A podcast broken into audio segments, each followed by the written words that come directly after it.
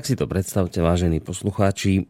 Nemeckí veci údajne priniesli jasný dôkaz o tom, že život po smrti nie je žiadna fikcia, ale že ide o realitu. Jednoznačnú odpoveď malo v tomto smere priniesť vedecké dokazovanie na vzorke zhruba nejakých 950 dobrovoľníkov, s ktorými vedci pracovali počas 4 rokov. Tým psychológov a lekárov z Technickej univerzity v Berlíne mal na konci augusta minulého roka preukázať pomocou klinického sledovania existenciu života po smrti. Na uvedenie dobrovoľníkov do stavu klinickej smrti mali použiť zmes najrôznejších liekov, adrenalínu a dimetyltryptamínu. E, to všetko bolo vlastne určené k tomu, aby telo prežilo klinickú smrť a proces oživovania aby prebehol bez akéhokoľvek poškodenia organizmu. Telo dobrovoľníkov malo byť následne uvedené do komatického stavu ďalšou zmesou liekov, ktoré museli byť filtrované ozónom, nachádzajúcim sa v krvi každého dobrovoľníka počas procesu oživovania po 18 minútach klinickej smrti. No a ako sa uvádza v tej správe, z ktorej vám teraz čítam, tak tým vedcov na čele s doktorom Bertoldom Ackermanom eh, sledoval a následne zostavil svedectva všetkých dobrovoľníkov, pričom všetci do jedného mali eh, nejaké spomienky na obdobie v čase svojej klinickej smrti. Zážitky ich samozrejme boli rôzne, no v podstate eh, väčšina hovorila o podobných skúsenostiach. Najviac spoločných zážitkov bolo odlúčenie od tela, ľudia, ktorí teda boli testovaní, tak uvádzali, že e, zažili pocity levitácie, teda akéhosi vznášania sa. Ďalej opisovali dokonalú harmóniu a akési odpojenie sa. Zároveň e, sa mnohí zhodli v tom, že pocitovali úplný pokoj, bezpečie, teplo a v neposlednom rade aj prítomnosť e, slovami ťažko popísateľného svetla. Zverejnenie výsledkov podľa vedcov malo rozvíriť veľké diskusie a v tejto súvislosti stojí ešte za zmienku jeden fakt a síce, že tí samotní spomínaní dobrovoľníci, tých necelých tisíc dobrovoľníkov, e, mali byť rôznych vierovýznaní od kresťanov cez moslimov, židov, hinduistov až po ateistov. A podľa toho, že boli teda takéhoto rôzneho e, náboženského význania, až teda po, po ateistov, tak e, vedci z toho usúdili záver, že, že náboženstvo teda nemalo žiaden vplyv na výsledky tohto testu. No a vedec Ackermann, ktorý teda za týmto všetkým mal stáť, na záver skonštatoval, že áno, život po smrti existuje a vyzerá to tak, že platí pre každého. Príjemný dobrý deň, vážení poslucháči. Som rád, že ste si aj v toto nedelné popoludne našli čas na počúvanie rádia Slobodný vysielač. Začína sa relácia o slobode v Slobodnom rádiu, pre ktorej počúvaní vás v tejto chvíli víta z bansko štúdia Boris Koroni. E, začal som takým kontroverznejším úvodom, ale to preto, lebo e, našim dnešným, možno pre niekoho naozaj kontroverzným rozprávaním ideme nadviazať na sériu tém, ktorým sme sa vlastne venovali v posledných dieloch tejto relácie a ktoré akoby predznamenali toto veľké, možno nie, ale ja to tak cítim, že také veľké finále v podobe témy tej dnešnej, ktorú máme pre vás pripravenú a to je téma život po smrti. Z mojej strany hádam na úvod stačí. Toľko teda informácie odo mňa. A poďalšie si v tejto chvíli už ideme do Bratislavského štúdia, pretože tam by v tejto chvíli verím, že už netrpezlivo mal čakať a hlásiť sa o svoje slovo pán doktor Peter Marman, univerzitný psychológ. Uvidíme, či všetko funguje a či sa počujeme. Dobrý deň. Dobrý deň, príjemné nedelné popoludne. No, my vás počujeme dobre. Boris aj posluchačom. Ďakujem pekne, my vás počujeme dobre. Vy ako, bez ozveny či so zvenou to máte? Tentokrát je to úplne bez ozveny. No tak to je výborné, to je krásne. Dúfam, že to takto ostane čo najdlhšie a pokiaľ možno počas celej relácie. Dobrý deň samozrejme ešte raz aj vám, vážení poslucháči. Platí to, čo vždy.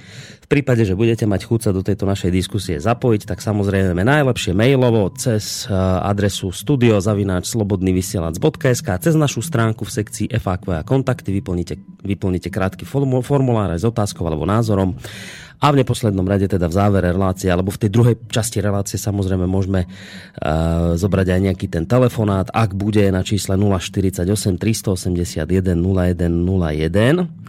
Je skôr ako sa pustíme do debaty, prišiel mi tu jeden mail, pán Marman, ešte pred samotnou reláciou, tak ho hneď prečítam, lebo nie, potom mám obavu, že už nebude naň veľmi čas. Napísal nám poslucháč, že dobrý deň, nechcem veľmi narúšať pripravenú podobu a obsah relácie, len sa informatívne opatrne pýtam, či už má pán Marman vybudovaný aparát na aspoň čiastočné zodpovedanie otázky z decembra 2015. Vtedy sa vyjadril, že si ešte treba počkať, až bude mať ten aparát vybudovaný.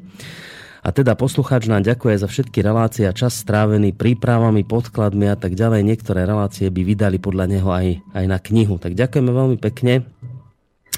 Ďakujeme, aparát no, ešte nie je dobudovaný. Ešte stále nie je, no tak to bude ale riadna stavba, keď ju dokončíte, no by sa vám to potom nezosypalo, ten aparát celý. Mm, smerujem vlastne k motivácii tých oligarchických štruktúr. Dobre, čiže myslíte na to, nie je to tak, že to išlo celé. To dobre, to dobre takže, takže verím, že ste teraz v tejto chvíli poslucháča potešili, že to nešlo do stratená, ale že ešte stále sa ten aparát buduje.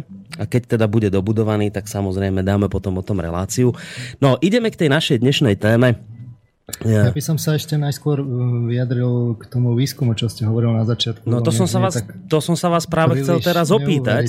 No ja aj... sa priznám, ja ho nepoznám. No. Ale niekoľko faktov je tam pre mňa príliš takých akože neuveriteľných. Za prvé, že uh, čo na to etická komisia, že uvádzať niekoho do stavu uh, vlastne klinickej smrti, to by podľa mňa dnes akože neprešlo cez etické komisie. No oživovanie do 18 minút to je, to je nonsens a že všetci si niečo pamätali, to, to tiež sa mi nezdá, takže bral by som to veľmi opatrne. Takže ste ma... sa, nepoznám tu ten výskum. Ste ma v podstate obehli, lebo to som sa vás práve chcel opýtať, že ono vždy sa z času na čas takéto a podobné informácie objavia.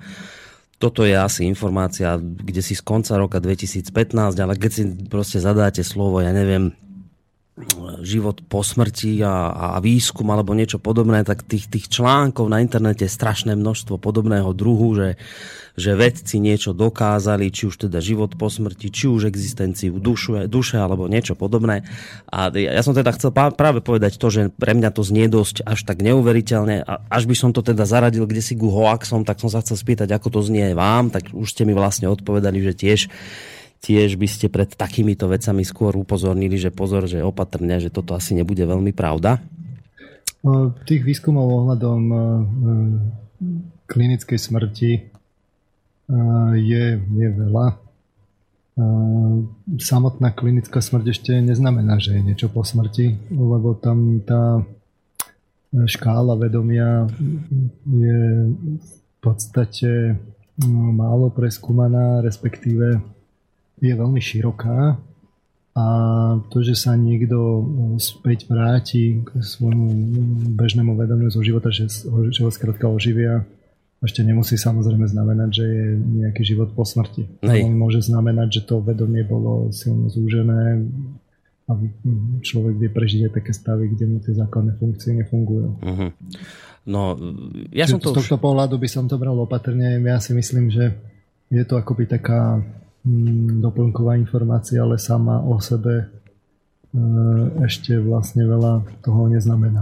Myslím, že takým najväčším priekopníkom v tomto smere bol e, Raymond aj Moody, e, ktorý napísal tú veľmi známu, to bol taký bestseller knihu Život po živote, kde práve opisoval skúsenosti ľudí z klinickej smrti, a teda, že to nebol jeden človek, ale mal sériu ľudí, s ktorými potom on robil rozhovory a oni sa vzácne vlastne zhodovali v týchto zážitkoch, len aj samotní lekári hovoria presne to, čo vy, že to môže byť ako zmenený stav vedomia, ktorý vlastne prichádza v čase tej klinickej smrti, že to ešte teda nemusí dokazovať e, samo o sebe existenciu druhého sveta, ako to hovoríme.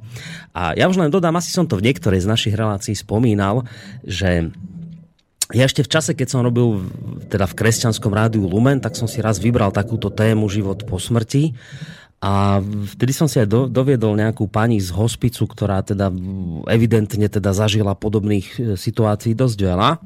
Ale čo som bol sám prekvapený, ja som čakal, že že tieto skúsenosti ľudí s klinickou smrťou, že to bude pre, pre církev akoby potvrdením toho, že, že ten život po, život po smrti existuje, že práve oni budú veľmi radi, keď sa takéto niečo dokáže. Ja som ostal ako prekvapený, keď e, ako samotní ľudia z prostredia církvy mi povedali, že že tieto skúsenosti a takéto zážitky nemožno vnímať vôbec ako, ako, e, ako dôkaz existencie e, života po smrti, že skôr práve sa aj samotná církev pripája skôr k názoru vedcov v tejto, e, teda tých vedcov, tých lekárov, ktorí hovoria, že to je zmenený stav vedomia že toto neznamená, že, že je to potvrdenie existencie druhého sveta. Čo mňa teda prekvapilo, ja som čakal, vravím, že, že skôr církev bude hovoriť, že áno, vidíte, tu máte dôkaz, aha, takto to naozaj, ako sme tvrdili, a oni vravia, nie, nie, v tomto smere budú mať pravdu skôr lekári, lebo ako sa aj v Biblii píše, ani oko nevidelo, ani ucho nepočulo, takže človek, že za svojho života ani nejak inak nemá šancu nikdy vidieť, ako to tam na tom druhom svete naozaj vyzerá.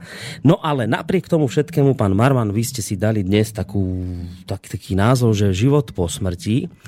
Ako to máme pochopiť? Vy nám dnes tu chcete to dokázať, že to existuje, alebo ideme o tom špekulovať, alebo ako to vlastne bude dnes?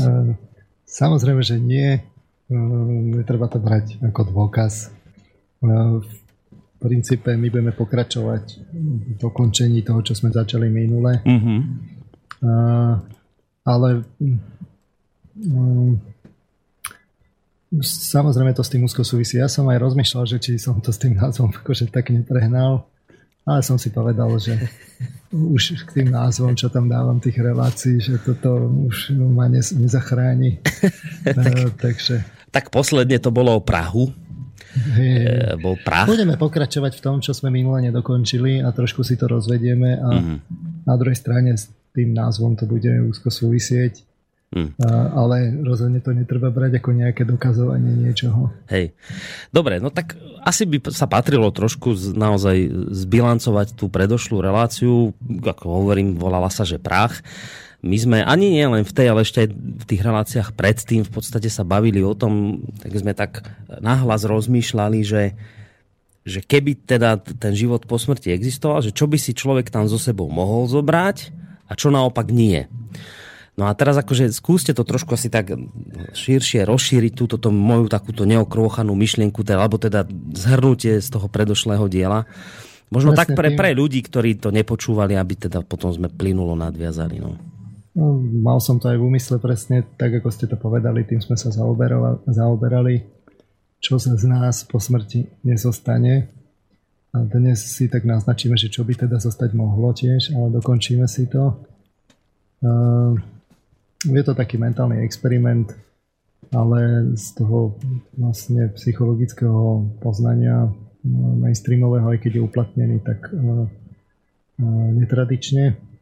Skrátka, uh, predpokladali sme, že je tu možnosť, že z nás po smrti niečo zostane, že to telo sa rozpadne, ale že týmto teda nekončí a my pokračujeme ďalej že teda to naše telo je akýmsi prostriedkom, avatárom alebo sú, surogátom pre dušu, ducha, objektívny, objektívnu mysel, pole, nehmotnú entitu. Skrátka, nech si tam posluchači dosadia, čo chcú. Abstrahovali sme aj od reinkarnácie a rátali sme so zmysluplnou kontinuitou všetkého, čo sa dá. Čo na prvý pohľad môže e, vyzerať jednoducho, ale také jednoduché to nie je keď sa na to človek tak psychologicky podrobnejšie pozrie. Lebo to nie je len to, že by sme prišli o telo a teraz by to nerušene pokračovalo ďalej, tak ako si tu my veselo žijeme. Ale my by sme prišli o veľa časti tej našej psychiky a o významnú časť našej seba identity. Mm. Lebo tie psychické procesy jednoducho majú svoju nadväznosť. Kto počúval tú predchádzajúcu reláciu, tak už celkom si vie utvoriť názor, o čom hovoríme. Áno. Takže...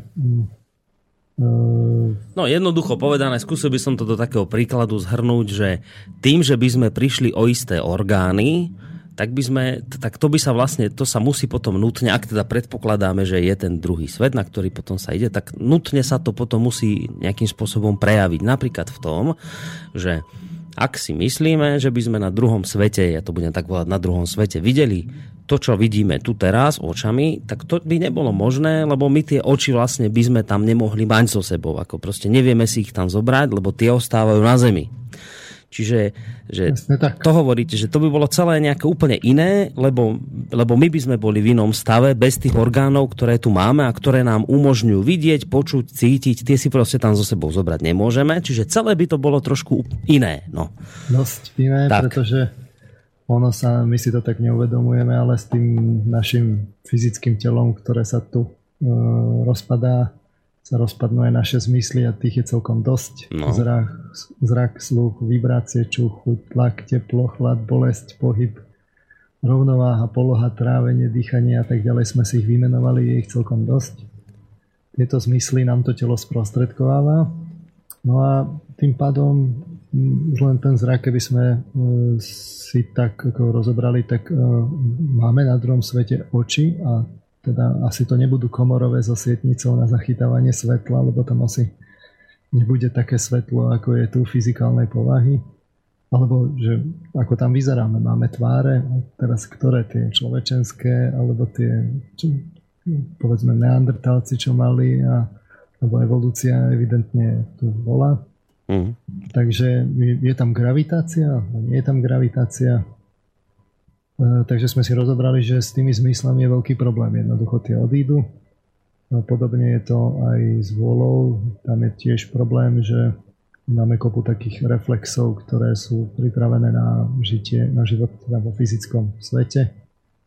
Od tých jednoduchších, ako je uchopovací reflex, sací, trávenie, vyučovanie, podobne. Ehm, k takým tým trošku zložitejším, ktoré sa objavili v evolúcii, napríklad cerenie zubov a my sme si aj hovorili, že teda sú v zuby, lebo tie sú evidentne vytvorené na rozomielanie fyzické potravy, že čo sa tam potom je a tak podobne. Na druhú stranu sme si ale pri vôli povedali, že takú tú vôľu, ktorú si vydobijeme zo svojho vnútra, nejakú nezlomnosť v tom význame, ktorý mal napríklad ako Franko podobný psychológovia, tak to asi by bolo asi ťažké predpokladať, že to by bolo asi také nespravodlivé, že by sme to mali stratiť. Eh, keby sme si zhrnuli teda tú senzoriku a motoriku, tak eh, zmysly strácame úplne a čas vôle jednoducho úzko súvisí s fyzickým svetom a jeho zákonmi fungovania. A to znamená, tam by s tým bol veľký problém na tej druhej strane, ako ju voláte. Potom sme si prešli pamäť a učenie, Veľmi mnoho z toho, čo sa naučíme, je vhodné len pre fyzický svet. Všetky spomienky založené vyslovene na telesnosti, jazda na bicykli, chôdza, plávanie, šoferovanie v aute a podobné. Zvyky, ktoré máme, také tie bežné, že chodievame spať, lebo sa stmieva a zase je potom svetlo, či je cirkadiálny rytmus. Ale sú aj zvyky, ktoré sú založené na slasti, respektíve vyhýbanie sa prežívaniu bolesti. Povedzme to jedlo, alkohol, cigarety, hmm. drogy, sexualita, ale aj tie rafinovanejšie, že športy, adrenalinovky a podobne, alebo koníčky, že internet, Facebook, do kina chodíme a tak. To sú všetko vlastne také veci, ktoré sme sami naučili, povedzme sú vo zvykoch, no, očakávame to, naplňajú nás, ale asi ťažko očakávať, že na druhej strane bude nejaké kino, v ktorom budú premietať e, aktuálnu hitovku. Uh-huh. A to je vlastne problém, ste vtedy hovorili. Že... To, to sme hovorili, že to je problém, hej, hej, že... že keď tie zvyky nebudú mať vstupné podnety, tak, tak. lebo sú založené na zmyslovej realite, tak sa to potom nutne musí prejaviť v tom emocionálnom rozložení tej novej realite. A to by tak Takže... trošku mohlo byť to peklo, nie? Že... Tam sme si tak naznačovali, no. že nejaký taký ten očistec, respektíve peklo podľa toho, aká veľká bola tá závislosť. Mm. Celé oblasti pamäti nám tým pádom e, môžu byť zbytočné. Väčšina z toho, čo dnes konzumná kultúra produkuje, oceňuje, lebo sme príliš ponorení do tej zmyslovej reality, tak to môže byť problém. Ale naopak zase také tie veci, ktoré sme sa naučili o tom poznaní, ako funguje svet, to takéto ideové poznanie to sa nemusí stratiť. tiež také tie sociálne zručnosti komunikácia, predpokladáme, že nejaká forma komunikácie medzi ľuďmi je možná. A z tohto pohľadu asi najlepšie je pamätať si to, čo je väčšie, čo sa časom nemení, nejaké univerzálne pravdy, etiku. Tej sa konec koncov kombinuje to sociálne a ideové. Takže toľko k pamäti. Potom sme si ešte rozoberali emócie. My máme jednoducho potrebu zažívať nejaké emócie. Ak nám zostanú emócie, čo je tiež teda časť nášho učenia, to veľmi cenná, ktorá súvisí s, s, s našim ja. Emócie sú totiž to tie, čo nás tak individujú. Tak potom je tu otázka, že cez aké podnety sa táto potreba emočná náplňa, že či tie, mm. ktoré sú tie fyzické, alebo tie, čo sú tie nefyzické. Alebo tie, cez tie fyzické podnety, aj sme si to teraz tu naznačili pri tej pamäti. E, keď sa nám stalo zvykom, že zažívame teda slasť, keď jeme, pijeme, fajčíme, portujeme, sa milujeme, sme obletovaní, atraktívni a tak podobne. Jednoducho, keď nám tieto podnety chýbajú, lebo sú, prichádzajú z, z toho fyzického sveta a my to fyzické telo už nemáme, tak potom jednoducho výsledkom musí byť, že musíme zažívať deficit. Mm-hmm. A silný emočný, podobne ako v snoch si to môžu poslucháči možno predstaviť, že mm, po niečom túžia, ale nevedia to dostať, tak sa nám to môže stať vyslovene krízňou, e, pričom vlastne to naše fyzické telo ešte aj tlmí akoby to prežívanie tých citov, to vidno napríklad na snoch. Keď snívame, tak sme akýsi taký mm, e, citlivejší, tie emócie môžu byť prežívané oveľa intenzívnejšie. Takže tu sme spomínali tie náboženské koncepty očistec alebo orientálna kámalovka, že, že to by s týmto mohlo súvisieť. Tak, ale máme tie emocionálne potreby naplňané cez tie nefyzické akoby podnety, cez nejaký myšlienkový obsah. A, povedzme pri cnostiach, morálke, etike, estetických a intelektuálnych citoch, mm. ktoré nie sú vyslovene e, vyvolávané fyzickou stimuláciou. No tak potom e, na, na rozdiel tých nižších emócií to všetko e, to bolo pre, pre, prenes, prenosné. Tak, to by malo byť prenosné. Aj, to sa dá tak. zobrať so sebou hore. No. A sme si tu aj spomínali to, to rozdelenie tých vyšších emócií. Ja to zapakujem, že to sú tie, ktoré má len človek, sú vyvrcholením filogenézy, vo vývine dlho trvá, kým si ich človek vyvinie, ak vôbec. Musí byť pri nich aktívny. E, nie sú pri nich vykryštalizované tvárové výrazy, nemajú vykryštalizovanú látkovú odozvu v tele Takže sú také, z týchto charakteristík vo všetkých vyplýva, že sú také oveľa menej viazané na to fyzické a tým pádom to sú horúci adepti na ten prenos. a potom sme si rozoberali predstavy. Pardon. Niekto by mohol totiž to povedať, je to v tých ezoterických kruhoch hlavne také populárne, že, že vlastne my môžeme vidieť na tej druhej strane predstavami. To znamená ako, ako v sne. Tak, kde nemáme tiež oči. Kde nemáme tiež oči. Mm. A že teda po smrti žijeme v predstavovom svete. Lebo ako sa hovorí, spánok je mladším bratom smrti. A teda toto by bolo aj také, že človek by mal aj dostať nejaké indície, že, alebo možnosti k preskúmaniu, že ako by to tam mohlo vyzerať.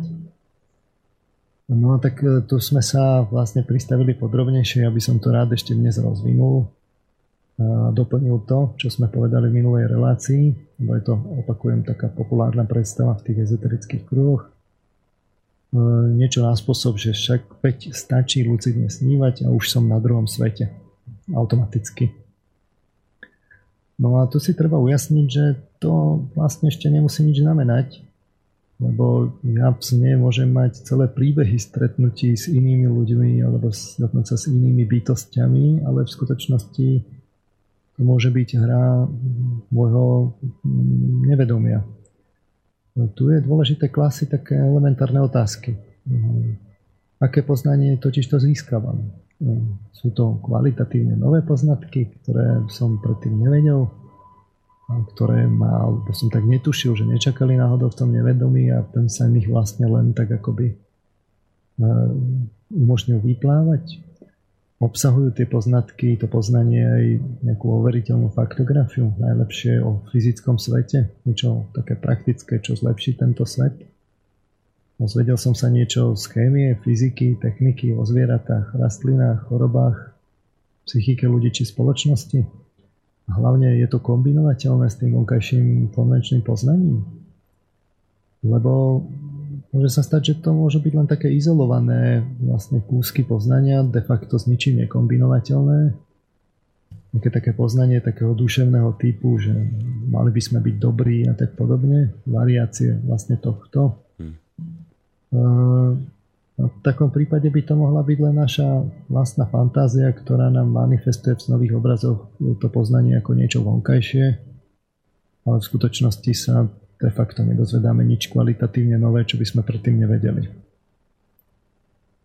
Skrátka, hrozí tu riziko, že môžem chodiť v snoch do anielských, božích, najvyšších škôl, doplňte si vlastne čo chcete mm. a nemusíte sa dozvedieť nič, čo by ste predtým už nevedeli alebo netušili kde vlastne to nevedomie to len zabalilo do takého efektného obalu, ale vlastne v skutočnosti to nie je nič mystické ako sa hovorí, dôveruj, ale preveruj.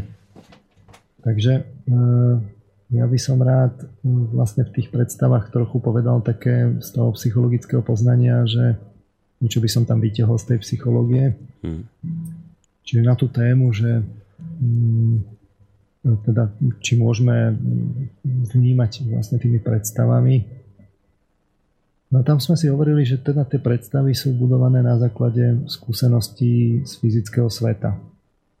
Hovorili sme si, že mm, taká evidencia toho je, že takí ľudia, čo nevidia, nevidomí, e, takí, čo sa ale narodili nevidomí, alebo vlastne veľmi skoro, veľmi slabo mali tu, veľmi skoro túto schopnosť prišli, alebo ju mali veľmi slabo rozvinutú, tak e, tí u nich mm, e, nevidujeme jednoducho zrakové sny. A to znamená, že asi ani po smrti by nemohli tak klasicky zrakovo vnímať. Mm-hmm. takže toto je jedna vec. Druhá vec je, že sa robili experimenty e, s, s predstavivosťou v psychológii, kde sa vlastne významne experimentovalo mm, s predstavami tak, aby sa zistovalo, že aké sú povahy. Bola sa tá otázka, že či do akej miery sú oni podobné, respektíve viazané na vnímanie. Takže robili sa mentálne rotácie, k takej psychologickej klasike patrí, patrí experimenty Sheparda a Metzlerovej, kde na ľavej strane máte pred obrazovkou sedíte ako proband a na ľavej strane máte vzor, mm. nejaký, nejaký 2D alebo 3D útvar. Na pravej strane je podobný, ktorý je zarotovaný. A, ktorý je čo? Zarotovaný? Hej, hej, je, znamená... otočený, je otočený o nejaký úhol môže byť kľudne otočený o 180 stupňov, mm-hmm. o 120, o 90. Mm-hmm. A vašou úlohou je povedať, že či je to úplne identický obrázok, že či to náhodou není, povedzme, srkadlový obraz. A teraz toto sa, tieto experimenty sa robili no a zistilo sa, že čím poväčší úhol je ten obrázok zarotovaný, tým dlhšie trvá tá odpoveď probandov že či tam tá rotácia je, alebo či, teda, že či je to identické alebo nie. Je tam dokonca úplne lineárny vzťah, okoľko je vlastne otočený ten, ten obrázok, o toľko dlhšie trvá. Trvá, kým odpovie. Kým, kým odpovie. Mm. Skrátka, dobre. E, vidno z toho celkom presvedčivo, že ľudia si ten obrázok jednoducho v mysli rotujú a konec koncov to aj vypovedajú potom podľa tých, tých osobných e, výpovedí, že si to jednoducho rotujú. No a skrátka tá rotácia, čím je, dlhš, čím je väčší uhol, tak tým dlhšie ona trvá, kým si to tak ľudia dajú na to miesto. tak vlastne ubehne ten príslušný čas. Preto je tam vlastne lineárny vzťah. Čiže z tohto pohľadu pri takýchto experimentoch pri mentálnych rotáciách je tam naozaj vlastne vidno, že ten človek postupuje analogicky, ako keby to robil vo fyzickej realite. Porovnávali sa navzájom veľkosti predstav. My sme si to už aj minule spomínali, to boli koslinové experimenty. Ja som to len tak letmo spomenul. Tiež rovnako patria ku klasike psychologickej. Čiže porovnával páry zvierat v mysli, teda u probandov, slona a králika, králika a muchu, králika a muchu veľkú ako slon a králika a slona veľkého ako mucha. A naschval to tak ako mm, vlastne špecifikoval, aby bolo vidno tie zákonitosti. Takže bolo treba porovnať si v mysli králika a muchu, ktorí sú vlastne jednoducho vedľa seba. Slavne si to môžu posluchači vyskúšať, že máte vedľa seba králika a malú muchu. A teraz si prejdite presne ten tvar mušej hlavy, že akú hlavu má tá mucha. No tak veľká väčšina tých probandov e, reportuje, dá sa to aj časovo odmerať, že e, kým sa dostanú k tej mušej hlave, tak si vlastne tak zazumujú, musia sa tak priblížiť e, k tej muche, tým pádom prídu do dostatočnej miery detailu a vtedy si môžu akoby pozrieť v tej predstave tú, tú hlavu tej muchy malej. Koslin hovoril, že môžeme to prirovnať k mentálnej projekčnej ploche. Keď jednoducho chcete niečo skúmať, musíte si to dostatočne priblížiť. A môžeme urobiť aj iný variant tohto, čo sme si minulé nespomínali že zase si zoberte slona a králika. Vy máte vedľa seba slona a vedľa neho je králik.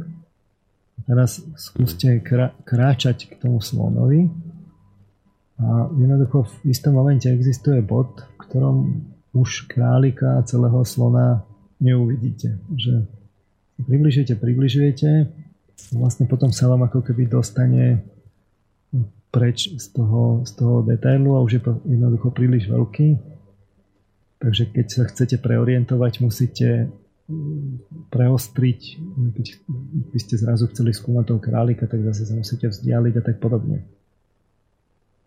Robili sa experimenty s kognitívnymi mapami pre zmenu. To znamená, mm, že mm, to boli experimenty Koslina, Bala a Reisera, kde ukázali probandom najskôr mapku ostrova, na ktorom bolo 6 objektov, typu dom a podobne. A mali sa to naučiť tú mapku tak, toho ostrova, aby vedeli prekresliť ten obrázok s toleranciou 6 mm tých jednotlivých objektov a celé, celého toho detailu toho ostrova. Mm. Za úlohu potom dostali, keď sa to naučili, mali jednoducho, dostali povedaný objekt z tých šiestich, mali sa v mysli k nemu premiesniť keď to tak, keď už boli v mysli premiestnení, tak mali stlačiť tlačidlo. A takto stále dokola vždy im nadiktovali objekty a e, oni vždy, ako keď si vypočuli ten objekt, tak sa k nemu premiestnili v mysli, stlačili tlačidlo takto n krát. No a výsledok bol z týchto experimentov s kognitívnymi mapami e, takmer dokonale lineárny vzťah času a vzdialenosti. To znamená, že keď človek mal nejaký objekt a mal nás, následne povedať, teda následne identifikovať nejaký iný objekt, ktorý bol vzdialený, tak mu to trvalo dlhší čas. Keď bol kratší, tak mu to trvalo kratší vzťah. Mm. Že opäť analogické operácie, ako by ste očakávali vo fyzickom svete. Dokonca boli na to formulované tzv. princípy funkčnej ekvivalencie. Finke navrhol e, funkčnú ekvivalenciu zrakovej predstavivosti a vnímania a formuloval také zákonitosti, že ako to zodpoveda si navzájom.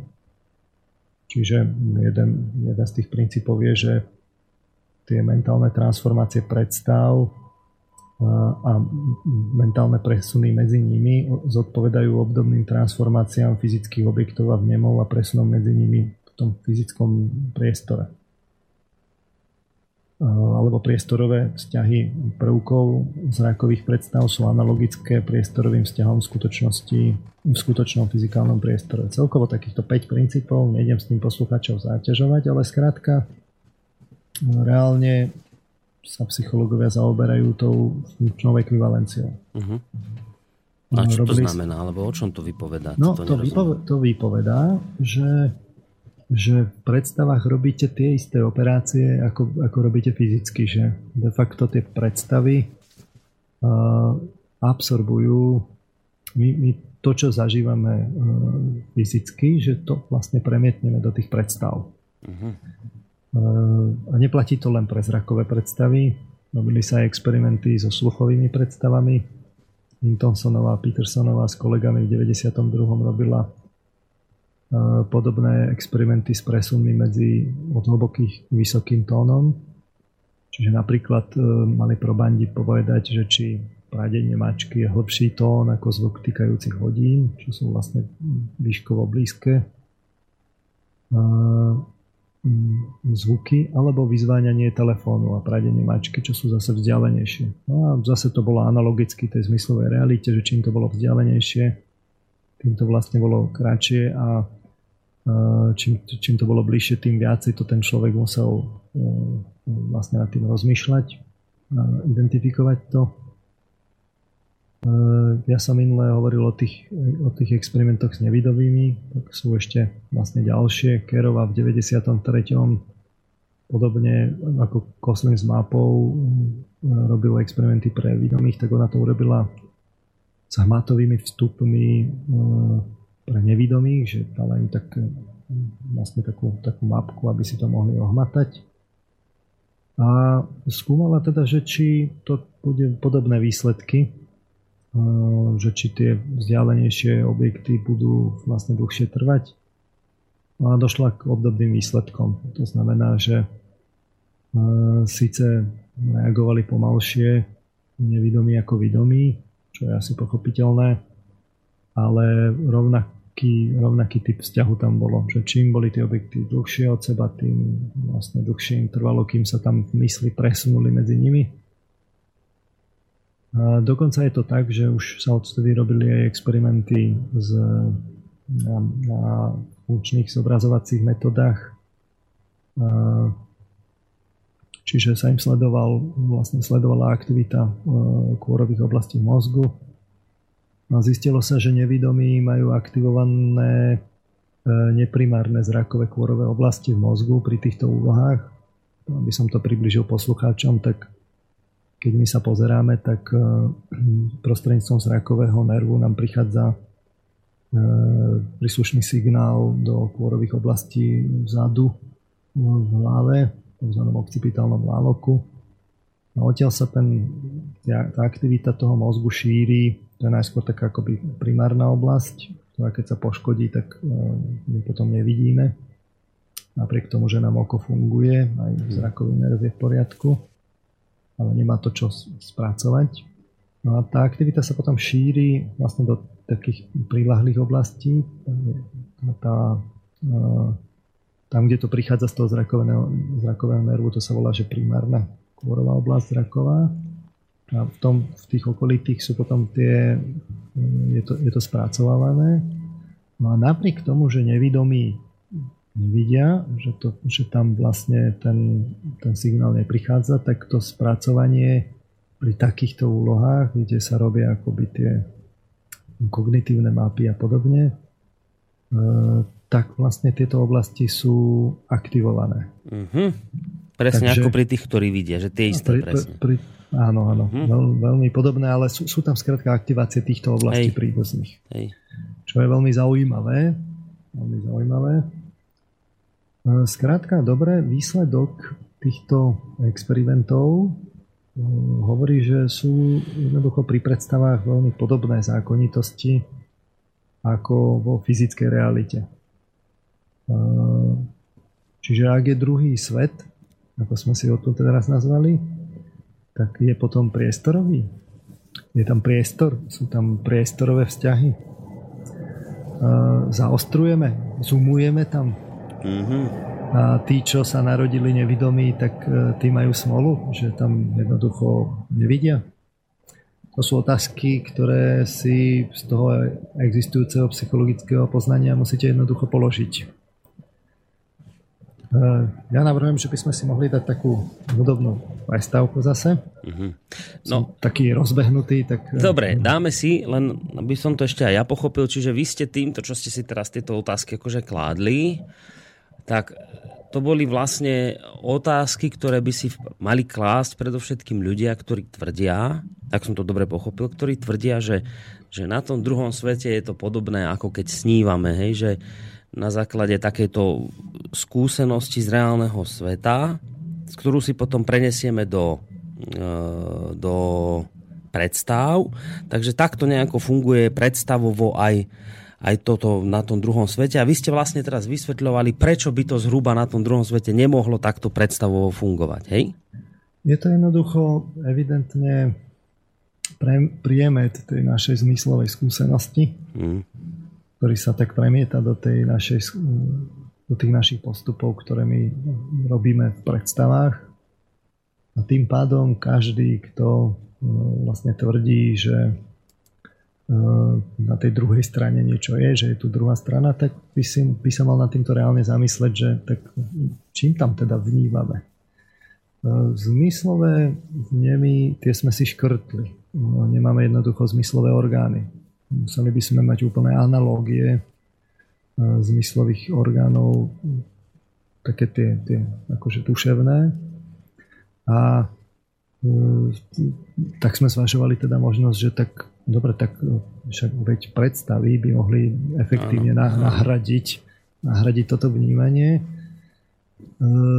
Veď tak je to konec koncov aj v snoch. No ale pri podrobnejšom skúmaní sa zistí, že tie predstavy vlastne vychádzajú z, tých, z tej akoby, fyzickej skúsenosti a keď by to malo byť takto, že, uh, že uh, naozaj vnímame predstavy po smrti, mm. tak skôr či neskôr by to muselo byť tak, že, že tá zmyslová skúsenosť by musela tak nejako vyprchávať, že tie, že tie zákonitosti by tam museli byť zrejme iné a skúsime si na toto odpovedať zase v tej druhej časti relácie. Mm-hmm. Ešte to samozrejme Hej. rozvinúť. Dobre. Ešte s predstavami nekončí. Dobre, takže teraz krátučká hudobná prestávočka a po nej budeme samozrejme pokračovať ďalej. Skôr ako teda ešte pustím hudobnú jednu záležitosť hudobnú, tak eh, chcem povedať, že ak máte otázku, názor, studiozavinač slobodnyvysielac.sk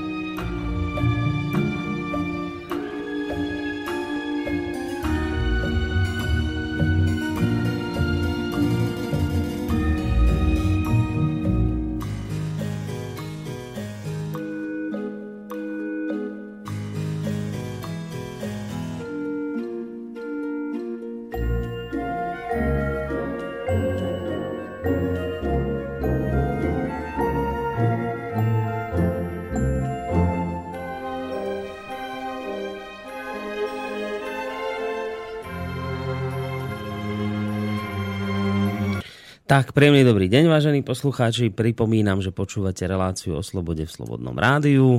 Dnes sa teda bavíme o živote po smrti. To je vlastne také pokračovanie veľkého seriálu, ktorý sme tu rozbehli spolu s pánom doktorom Petrom Marmanom, univerzitným psychológom. Vy môžete klásť otázky, tak ako napríklad urobil Branislav, ktorého mail o chvíľku prečítam na adrese studiozavinač.slobodnyvysielac.sk No a keď som už teda spomínal Bráňa, tak ten sa takúto vec pýta. V jednej z minulých relácií padla otázka, aký by bol rozdiel medzi vedomím mladého človeka plného sily a energie a starého človeka, ktorý už má starecké príznaky opotrebovania v prípade, že prechádzajú na druhú stranu.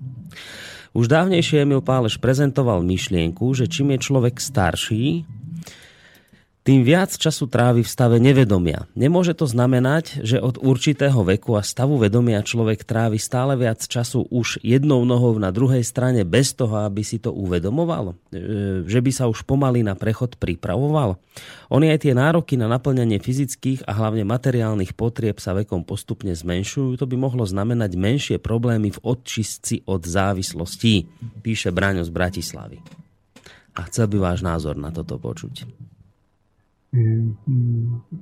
Je to podľa mňa veľmi rozumná myšlienka. Tie vývinové e, výskumy to vlastne ukazujú. Ja sa k tomu dostanem. Mám to v pláne, takže sa k tomu vyjadrím. Hmm. E, určite to nie je tak, že by sme my, ale to každý vidí, to ani nemusím byť psychológ, e, jednoducho starší človek sa tak postupne stiahuje z toho života. Nie je to tak, že by Mm. Žijeme, žijeme naplno a zrazu zomrieme a vybavené. Jednoducho 70 80 úplne inak pracuje so svojou energiou, má úplne iné záujmy, a priority, hodnoty, to všetko sa vlastne mení a prispôsobuje, takže ostanem sa k tomu. Dobre, dobre, takže mail som prečítal a už len dodám, že teda ak by ste mali aj ďalší chuť písať a pýtať sa studiozavinačslobodnyvysielac.sk prípadne cez našu stránku, číslo si potom povieme trošku neskôr. Dobre, tak môžeme pokračovať ďalej. Čiže sme si povedali, že pri tých predstavách eh, pri tých predstavách, že oni majú pečatené takú tú ten ten, ten podklad z, toho, z tej fyzickej reality. Áno, áno, áno. Podobné zákonitosti a vlastne konec koncov aj naše spomienky uh, sú nejaké zážitky z toho fyzického sveta. No, keď pracujeme s fantáziou a obrazotvornosťou, tak no, vlastne tieto uh, skúsenosti my kombinujeme. Čiže je tam nejaký, nejaký vklad, ktorý, nejaká oplačka, ktorá je z tej fyzickej reality potom nás nemôže prekvapiť, že v tých výpovediach o, tých, o tom, že čo je teda na tej druhej strane sa v iných kultúrách dopatra človek k iným mm. predstavám, k iným tradíciám. My napríklad máme anielov s krídlami a hudobnými nástrojmi. Indovia majú bytosti s viacerými rukami, Číňania majú drakov a rôzne, rôzne strašne vyzerajúce bytosti a tak podobne. A treba si ujasniť, že to bude určite tak, že ak niekto hovorí, že duchovná bytosť je taká alebo onaká, tak je to len taký prímer, taký obraz. E, také, takéto predstavy sú poskladané vlastne zo spomienok z rôznych takých fragmentov. Zjavne tam pritom hrá úlohu emocionalita, že inými slovami povedané, mohli by sme povedať, že aniel má krídla nie preto, že, že má nimi lietať. Konec koncov my v sne vieme lietať aj bez krídiel. No, lieta sa emocionalitou v skutočnosti. No, je to aj v jazykovej metafore vyjadrené povznášajúce emócie nás nadnášajú. Ja to volám, že mm, keď to vysvetľujem tak prakticky, ja to volám, že vertikálne pravidlo, už to overovali rôzni ľudia. Dokonca to funguje aj pri spánkovej paralýze. Jednoducho, keď chcete lietať, tak potrebujete povznašajúce emócie, de facto tie vyššie emócie. Mm. A nepotrebujete k tomu krídla, tak ako ani aniel nepotrebuje krídla k tomu, aby lietal. Aniel má nohy nie preto, že chodí, opäť si môžeme k tomu povedať, že my väčšinu sna ani nevieme, že nohy máme za normálnych okolností. To z tých výpovedí ľudí vyplýva. Mm. Časti snov môžu byť také, že si uvedomujeme svoje nohy.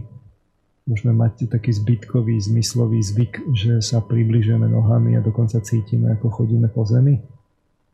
Ale v skutočnosti sa približujeme alebo vzdialujeme sympatiou, respektíve antipatiou. Ak nás niečo priťahuje a chceme to, tak sa k tomu približujeme.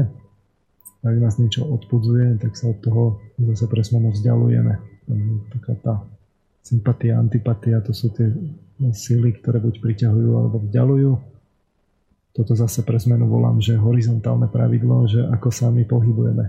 Skrátka, dobre, nepotrebujeme nohy na to, aby sme sa hýbali. V tých snových reportoch vidno, že teda môže mať človek ako pocit, že chodí po zemi a teraz chce vyskočiť, tak sa tak ako odrazí a môže zrazu urobiť veľmi dlhý skok.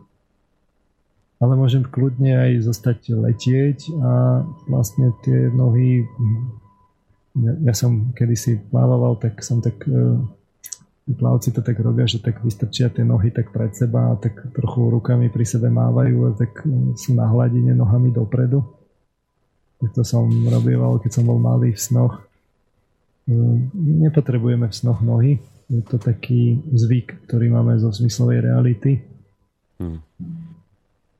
My jednoducho musíme opustiť tie stredoveké predstavy tých anielov, že aniel má krídla, um, aniel má nohy a tak. To sú, to sú také poetické obrazy, ktoré sú zo stredoveku. Aniel má krídla, lebo krídla pre nás majú emocionálny význam. Aniel je svetlý, lebo to má, to má pre nás emocionálny význam, že svieti. Ten pocit svetla, čistoty, tých krídel, to je vlastne pre nás e, fragment, ktorý je z nášho nevedomia vyťahnutý, ktorý sa tak akože poskladá a z toho vznikne, z toho vznikne taký obraz. Anieli nie sú ani blondiaci. V rukách majú hudobný nástroj, lebo máme celkom konkrétny zážitok tých vibrácií, keď sú pri nás. Mm-hmm. Indovi sa zjaví had a je to zásadne niečo iné, ako keď sa zjaví had kresťanovi. Jednoducho tam vidno ten kultúrny, to kultúrne pozadie. Pre, had, pre Inda je had niečo posvetné, pre kresťana, e, Európana je naopak niečo, čo je poškvrdené, čo vychádza z tej tradície. Mm-hmm. Ukazovali sme si to minulé na príklade tých živlových bytostí z legend, povedzme vodná víla s rybým chvostom. My si môžeme doplniť obrázok vodníka s ľudskou tvárou. No, mal ľudskú tvár, tak, ale na čomu je teda nos s nosnými dierkami, to tam pod vodou dýcha. Alebo má oči a pri kalnej vode v tom rybníku nimi pozerá.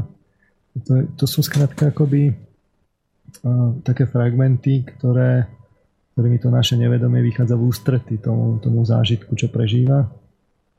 Všetko obrazné, zložené z predstav je len vlastne podobenstvo. Obraz je obraz, nie je to originál. Obraz je pomíňajúci v čase, nie je jednoducho väčší. No a teraz otázka je, tak ako to teda je, že je tu teda niečo spoločné pre ľudí, pre všetkých ľudí, nejaký objektívny, dorozumievací, všeobecne záväzný jazyk, prostriedok, že keď to teda nie sú tie predstavy, lebo ja neviem, niekto sa narodil e, nevidomý od narodenia. Mm. niečo, čo majú všetci ľudia bez rozdielu rásy a kultúry, lebo veď v iných kultúrach máte iné tie, tie zvyky, tam nie sú anieli, tam sú zase niečo iné. Niečo, čo, v čom sú si všetci rovní. No a tým sa dostávame vlastne k tomu mysleniu, pretože je to vlastne myslenie, ktorom sme si my všetci rovní, to bez rozdielu rasy a kultúry keď máte matematiku, tak e, tá matematika pri matematike je jedno a pri logike, kto je aké rasy. Mm. náboženstva takého alebo onakého pozadia či už vývinového alebo kultúrneho. Takže asi je nutné očakávať, že v skutočnosti to, čo je to väčšné, je vlastne, alebo to, kam smerujeme my tam po smrti, bude súvisieť s myslením. A vidno to už vlastne aj pri tých predstavách, pri tých psychologických výskumoch. Opäť si pomôžeme psychológiou. No, predstava sa nám môže na prvý pohľad e, zdať tak, že to je vlastne len taký akoby analógový otlačok tej zmyslovej reality, po prípade nejak e, modifikovaný našou fantáziou. Ale vlastne psychológovia veľmi rýchle zistili, že tam je niečo, e, niečo myšlienkové za tým. Či už sú to teórie o hypotéze dvojitého kódu, že je analogová časť a symbolická časť, alebo je tam výroková hypotéza, o tom sa psychológovia dodnes vlastne prú, respektíve diskutujú. Treba si ujasniť, že my máme totiž tej predstave zároveň obsiahnutý aj význam. O tom svedčia aj experimenty. Ak sa nám objaví mačka pod stolom, že vidíme predstavu mačky pod stolom, my vieme, že je to mačka, máme ten pojem mačka k tomu asociovaný a ten stôl k tomu a vieme, že tá mačka je pod stolom. No. E, kdežto v bežnom živote e, takomto fyzickom svete, keď niečo vnímame, môžeme dlho e, nevedieť, čo to je. Že jednoducho sa nám tam niečo rýsuje, rýsuje, rýsuje a my nevieme, čo to je. A v tých predstavách je to inak. Tam je ten myšlienkový obsah oveľa užšie e, prepojený. Uh, ide mi tu akurát vlak, som zistil, že som nezatvoril okno v týchto horúčavách. Tak kľudne, a že, nevadí, však on prejde. No.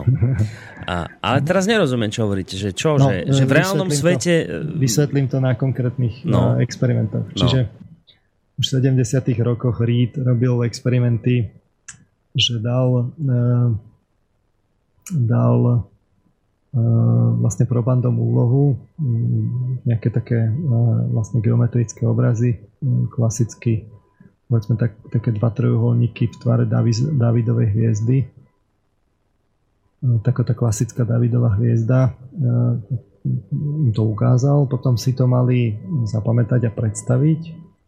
No a v predstave mali odpovedať na otázku, že či tam vidia niekde rovnobežník. V tej, si to predstavte, že teraz nevidíte tú Davidovú hviezdu, viete ako vyzerá, dva trojuholníky také opačne ponorené do seba. No, to si viem predstaviť. A teraz máte za úlohu zistiť, že či je tam nejaký rovnobežník. Teraz mi povedzte, čo je rovnobežník, lebo teraz to zase neviem. No, je to viacuholník, ktoré má nejaké rovnobežné strany. Aha. Uh, No, no tam on, v strede by mal byť, nie? Tam, tam v strede je. A no. teraz ale sa ukázalo, že tých predstavách je to eh, oveľa väčší problém povedať, ako keď to vidíte pred sebou. No iste, hej, lebo si ale, to musím predstaviť sa len najskôr. No, bol, bol potom akoby ešte lepší experiment na toto s tzv. dvojznačnými obrazmi, čo robila Chambersová s Reisbergom ešte v 80. a potom v 90. rokoch mali napríklad takú siluetu hlavy kačky, ktorá zároveň môže vyzerať aj ako zajac, podľa toho, akoby, ako sa na to pozriete. Hej. E, bude tam, bude tam hlava kačky, ktorá hladí doľava, alebo je to naopak e, zajac, ktorý má ten zobák tej kačky, to sú vlastne jeho uši a on, on v skutočnosti hladí doprava. Je mm-hmm. taký dvojznačný, je to tak na schvál nakreslené, aby tam bolo viacero tých možností. Áno. Uh, alebo známe máte, tieto hlavolami, tých je dosť veľa takýchto. Alebo máte, alebo máte letiaceho vtáka, ktorý má ktorý z jednej strany môže byť dravý, že letí povedzme zľava doprava a vpravo má takú kratšiu časť, e, čo je vlastne hlava a vľavo má pre zmenu dlhší chvost. Vtedy, keď tak letí, tak to je dravec. Alebo to isté, keď vidíte, tak e, keď to letí zase pre zmenu správa doľava, tak to môže byť e, vlastne hus, ktorá má dlhý krk a krátky chvost. Mm-hmm. A toto konec koncov e, vlastne sa robilo aj so zvieratami. Sa zistilo, že takýto dvojznačný útvar, keď sa im dával, boli vtáky v ohrade, tak oni keď vidia samozrejme e, dravca, tak, e, tak e, vlastne príde tá adekvátna reakcia na to. No a zistilo sa, že ten istý útvar, že, že to, čo bolo dôležité, že sa, že ktorým smerom to púšťate. Hej, že či doľava alebo doprava, keď ten istý útvar púšťali s tým dlhým krokom dopredu, tak oni nereagovali a keď ten istý útvar púšťali opačne s tým krátkým krkom dopredu, tak vtedy ako znervozneli. Čiže aj človek sa na to môže pozrieť a vy keď e, si to vlastne pozriete a v tých predstavách máte akoby nájsť tú druhú možnosť, kde ste vlastne boli predtým zameraní, tak je to vlastne mimoriadný problém, že to zameranie sa na, ten, na tú myšlienku, ktorá tam je, preorganizovanie a opustenie tej myšlienky v tej predstave je uh, rapidne náročnejšie. Ako, ako keď, keď to vidím má, naživo, áno. To, ako keď to, to robíte na, naživo. A tam práve vidím, že ten vzťah tých predstav tým myslením je oveľa užší ako v tej, v tej fyzickej realite. A ešte evidentnejšie je to vlastne pri snívaní. Že, a, kde, kde už to môže byť vyslovene tak, že to môžete kombinovať. Že, že je to tam, vlastne my väčšinu snov to vedomie je vlastne efektívne, ono e, väčšinu času e, funguje tak, že to, čo nemusí akoby nejako špeciálne zobrazovať, to ani nezobrazuje. Vy len viete, že to tam niečo je, ale nemusí to byť tak farbisto vyfarbené, ja to volám, že tapetovanie. Čiže inými slovami povedané, môžete sa pozerať na človeka aj rozprávať sa s ním, ale vlastne vy akoby nie ste zameraní na jeho hlavu a ona tam akoby ani není, že len vy viete, že, tam, že sa s niekým rozprávate, ale nezameral ste sa na tú tvár. A potom sa vám stane, že sa akože idete pozrieť na tú tvár a vtedy sa tá tvár dotapetuje v úvodzovkách. Mm-hmm. Takýmto spôsobom sa dotapetovávajú celé časti scén, respektíve postav. Určite sa vám stalo, že sa, ste sa s niekým v sne rozprával a ten človek sa vlastne menil za pochodu. Že Áno, to bolo ten, taký, niekedy veľmi rapidne dokonca. To, no, veľmi rapidne no. sa, sa pretapetovala vlastne za pochodu, že vy no. sa s ním rozprávate. Uh, alebo môžete mať dokonca tak, že máte iný myšlienkový význam a inú tú, tú vonkajšiu tapetu, tú predstavovú časť. Čiže jedna študentka na hodine rozprávala sen, v ktorom sa rozprávala so svojou mamou, ktorá vyzerala ako hroch. E, tak som sa tak ako spýtal, že či teda má pocit, že mama vyzerá ako hroch, čo samozrejme, ako keď už je človek hore, tak samozrejme, že vie, že, že teda mama nevyzerá ako hroch. Ešte som sa spýtal, a to, potom sú také úsmevné historky, teda, že či pri tom rozhovore tá mama otvárala ústa, keď uh-huh. bola ako hroch. Uh, tak predstavte si, že sa s vami hrach, hroch rozpráva a teraz otvára pritom tú veľkú hrošiu plamu. No. No tak povedala, že teda otvárala pritom ústa. Hej, čiže uh, môže sa to zdať akoby na prvý pohľad tak tak ako nezmyselný aspekt snov, že niečo iné si myslím a niečo iné vidím. No mne sa zase stáva, viete, že ja sa s niekým začnem rozprávať a tá bytosť sa potom diametrálne zmení na niekoho úplne iného alebo dokonca nakoniec skončí ako tiež nejaké zviera úplne iné. Ale že najskôr to začalo pri niekom povedzme no, pri mame, ale, ale nakoniec to skončí hej, pri nejakom zvierati. No. To je úplne bežné. No. Skrátka niečo iné viem ako myšlienkovo a niečo iné uh, zriem. Áno. No ale takúto skúsenosť my máme v bežnej komunikácie, že máte verbálnu časť a neverbálnu časť komunikácie tie môžu byť úplne v rozpore.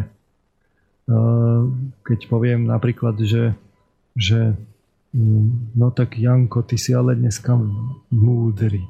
ja teraz myšlienkovo poviem, že je múdry, ale v skutočnosti som to povedal ironicky, kde som v tej neverbálnej časti hovoril niečo iné. Skrátka, bežne sa to dostáva do, do rôznych strán a sny nie sú výnimkou. A to je podľa mňa aj kľúčový, dôležitý kľúč pri odpovedi na otázku, že či je niečo na snívaní objektívne, respektíve intersubjektívne či to, nie je, že či to je len celý, celé náš výtvor, alebo je tam aj niečo objektívne, niečo, kde my presahujeme tým svojim vedomím do nejakých iných oblastí. Hmm. Lebo a to, toto pre zmenu zase volám, že zlaté pravidlo pri lucidnom snívaní. My by sme si mali byť vedomí, do akej miery je to, čo takto vnímam, premenlivé. Čiže uh, moje vlastné výtvory sú, ako ja do, dobre poznám tie sa predo mnou nemenia. Ak má niečo vôbec nárok na, na to byť objektívne mimo mňa v tom snívaní, tak potom to bude najskôr to, čo sa subtilne mení, čo, čo, čo tak ako sa pohybuje predo mnou. A to je analogiu opäť z bežného života. Ak mi niečo hovoria druhý a ja presne viem, čo a ja presne teda viem, že čo mi hovoria, v odzovkách, že viem, čo sa ľuďom často stáva, že počujú iných, ale vlastne tým rozprávajú niečo iné, ale oni si myslia, že veľmi presne vedia, že čo im tí ľudia rozprávajú, ale to vedia to, čo oni vedia, ale nie to, čo hovoria tí druhí. Hm. Si len tak rýchlo zaškatulkovali. No tak potom sa nedozvedia nič nové, oni sa dozvedia len to, čo, to, čo vedia. Práve pri tom, keď tých druhých počúvam a oni hovoria niečo také, čo ešte nechápem, tak sa mi práve, že počas toho príhovoru ich často a významne mení to, čo ešte zatiaľ nechápem, že sa mi to najskôr javí ako to, potom ako to, potom sa to tak ako mení. Mm-hmm. Takže je veľmi dôležité no, vlastne vedieť, že či to, čo vlastne práve príjmam v tom rozhovore je, že či som si už úplne 100% istý, že, že to je takto a takto, ale to potom sa vystavujem riziku, že že to viem v skutočnosti, to, čo som sa nič nedozvedel nového, to je len to, čo som už dávno vedel. Alebo teda je to, sa to mení a v tom prípade viem, že niečo spoznávam, čo som ešte vlastne nevedel. A tak toto funguje aj vlastne v snoch, že časť tých, časť tých obsahov je taká, ktorá sa jednoducho nemení, ktorá je už úplne ustálená, a časť je taká, čo sa veľmi intenzívne mení. Dokonca tam môže byť aj akoby taký prvok, že môžem ja aktívne akoby tým, tým sledovaním toho obsahu snového, keď som pri lucidnom sne, môžem sa na, ten, na to, čo pred sebou vidím, zamerať a keď viem, že už len tým zameraním sa to tak ako subtilne mení, tak viem, že to je niečo, čo, čo nemám jednoducho vo vedomí, čo ku mne prichádza vlastne de facto ako niečo, čo si mám uvedomiť ako niečo nové, uh-huh. alebo relatívne nové. Uh-huh. A čím je to také ako premenlivé, premenlivejšie, subtilnejšie, stráca sa to a tak podobne, tak to sú práve že tie, tie, tie subtilnejšie veci, tie cennejšie, a takéto a jedine takéto môžu mať nárok vlastne na to, že to sú vlastne nové veci v prípade, že no skrátka, že, že to je akoby niečo, čo je mimo mňa, keby tu bola takáto vlastne možnosť. Preto sa treba v tomto aj akoby cvičiť pri tom lucidnom snívaní a vedieť, že to, čo vnímam, že do akej miery to ja ovplyvňujem počas toho vnímania doslova do písmena ako vo fyzike. Keď niečo pozorujem, tak to vlastne mením. Je tam taký ten, ten faktor neurčitosti, tak to platí vlastne aj v psychológii. Hm. No a, a, a úplne najpresved... Čiže tu vidíte, že, že ako to teda je? No, máme predstavy v snoch, teraz časť z nich je akoby vytapetovaná, Dokonca časť z nich sa mení priebežne tá tapeta. A dokonca sa stáva, že aj vlastne časť e, není dotapetovaná a až keď sa na to zameriam, tak sa dotapetuje. Že sa to vyplní tými predstavami. Hmm. No úplne najpresvedčivejšie vlastne to vidno z toho, že, že vy môžete snívať tak a vidieť, že vlastne vôbec nemáte pri tom predstavy. Ja som to možno už aj spomínal, priznám sa, že si nepamätám v tých 40, toto je 45. relácia, že či som to náhodou nehovoril. No, povedzte. Ja. Na, natrafil som vlastne na človeka, ktorý sníva čisto myšlienkovo. A to napriek tomu, že má bohatú a dobre vyvinutú fantáziu. No, samozrejme si myslel, že tak snívajú všetci a bol vlastne veľmi prekvapený, že to tak nie je. Jednoducho nemá predstavy počas, počas snívania. Sníva myšlienkovo. To nerozumiem, ako je. No, však, ako to... no, veď to si treba nechať ako dobre vysvetliť. Ako si to vôbec predstaviť? No. Lebo, lebo to, to, toto je totiž to kľúčové, ak chcete pochopiť spiritualitu, duchovnú realitu alebo orientálny manasický svet alebo a tak ďalej. Skrátka, ten koncept toho, toho myšlienkového sveta. Tá osoba mi to vysvetlovala takto a to následujúce. Že predstav si, že tu teraz sedíme E, ty si tam, ja som tu, sedíme na stoličkách, je tu teraz stôl, okolo nás je niečo, môžeš sa na to pozrieť, ty vidíš mňa, ja vidím teba, vidíš ten stôl, vidíš tie stoličky a tak ďalej. No a teraz si predstav, že zhasneme. Že to nevidíš. Ale ty naďalej vieš, že ja som tu, ty si tam, že tu hm, vlastne mm-hmm. sú stoličky, tu je stôl a všetky tie detaily ty vlastne vieš.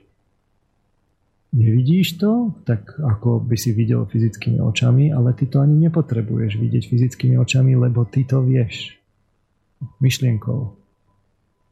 A toto, toto myšlienkové videnie je v skutočnosti ešte lepšie ako to uh, obyčajné zrakové videnie, respektíve predstavové videnie, lebo vy v tom momente hneď aj viete, že čo presne vidíte a viete všetky tie kauzálne vzťahy medzi tým. No. to keď vy niečo vidíte, tak vy nemusíte vedieť, keď nepoznáte tú stoličku, tak ne, nemusíte vedieť, že to je stolička. Uh, a že to je stôl, lebo keď to nepoznáte, tak to neviete. Kdežto pri takomto myšlienkovom no, zrení, to nazvime, vy to vlastne vidíte myšlienkovo, respektíve zriete myšlienkovo, aby som bol presnejší, lebo tam nemá smysel hovoriť o takom videní, lebo je to príliš metúce.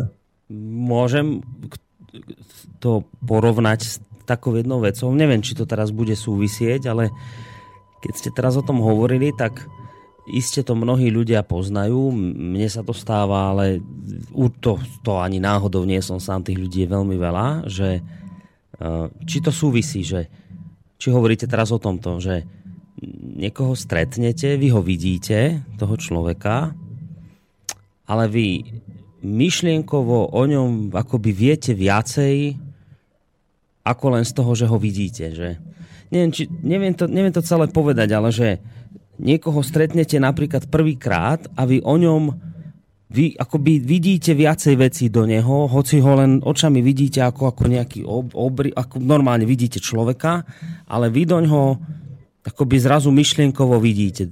Viete proste, že ja neviem, je vám sympatický, nesympatický, dobre na vás plýva, zle. Je to niečo podobné, či to som úplne teraz zlé veci porovnal? No, povedzme, že tak e, vzdialenie to môže byť ako uh, podobné. Keď vy hovoríte, že v tom sne to... Si treba ujasniť, len si treba ujasniť, že vy keď vidíte človeka, uh, tak tam máte vlastne celé spektrum toho, čo vy vnímate v tom prvom dojme, ktorý je mimochodom, to bolo často skúmané, veľmi dôležitý, ten prvý dojem.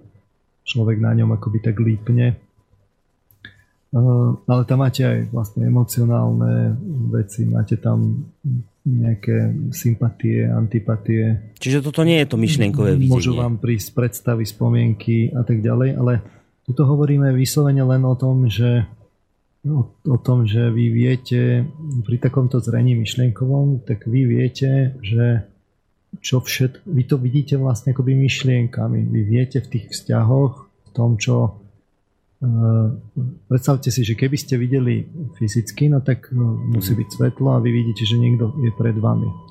A pri takomto myšlienkovom zrení v takomto prípade, tak vy viete, že tam niekto je, vy viete, kto tam je, z čoho sa skladá, čo vám chce povedať a tak ďalej, že vy ho nepotrebujete vidieť, keď to viete.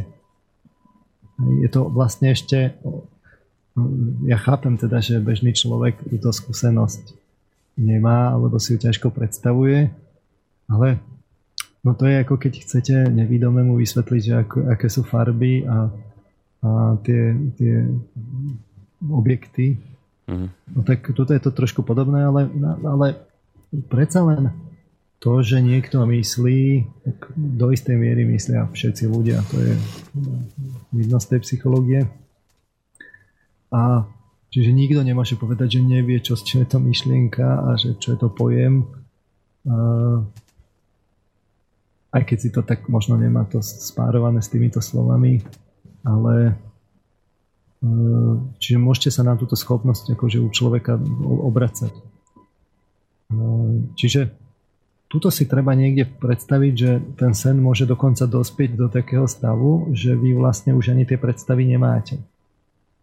A v tých, v tých náboženských hnutiach sú smery, ktoré vlastne hovoria, že že vy keď chcete ísť akoby ďalej k lepšiemu poznaniu, tak vy vlastne sa tých predstav de facto musíte zbaviť a dôjsť k tomu nahliadaniu až tomu, tomu myšlienkovému.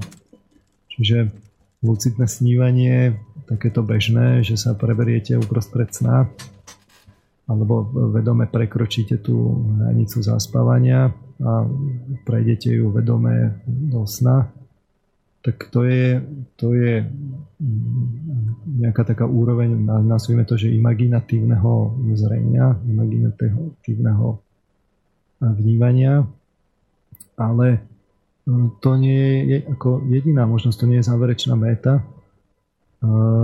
V tých, v tých predstavách, evidentne podľa toho psychologického poznania, je niekde vlastne ten myšlienkový obsah. To, to, čo, to, čo tam vy vidíte, a to si môžete uvedomiť úplne nezávisle.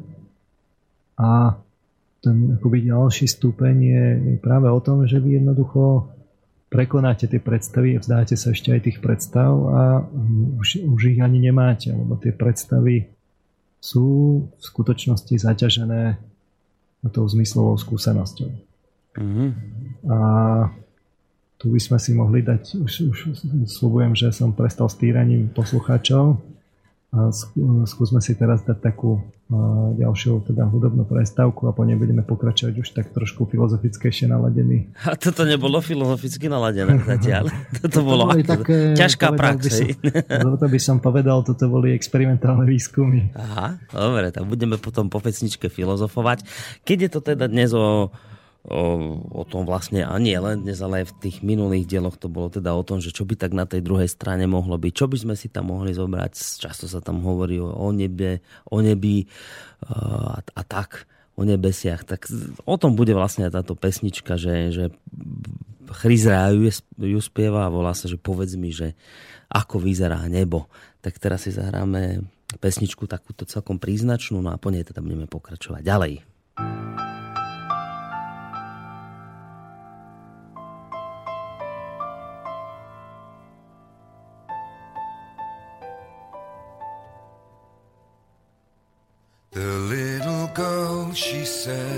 to me, What are these things that I can see?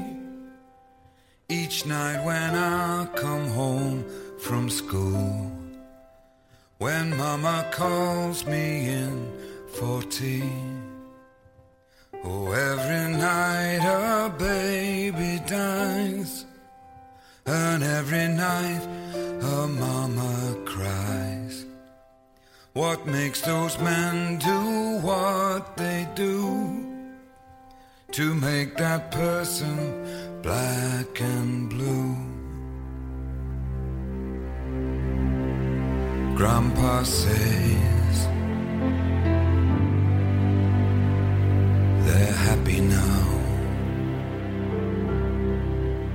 They sit with God paradise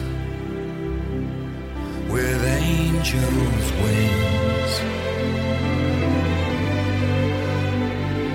and still somehow it makes me feel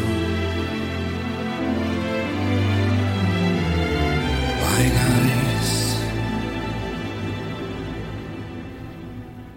Tell me there's a heaven.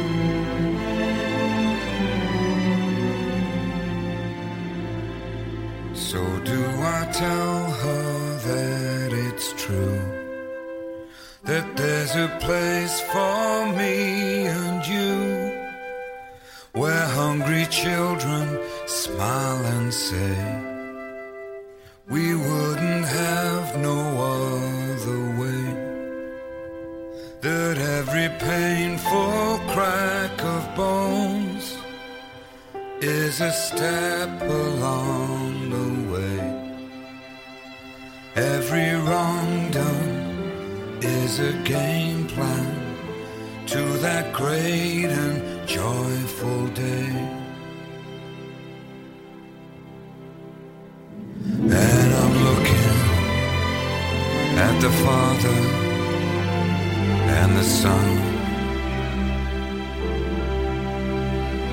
And I'm looking at the mother and the daughter.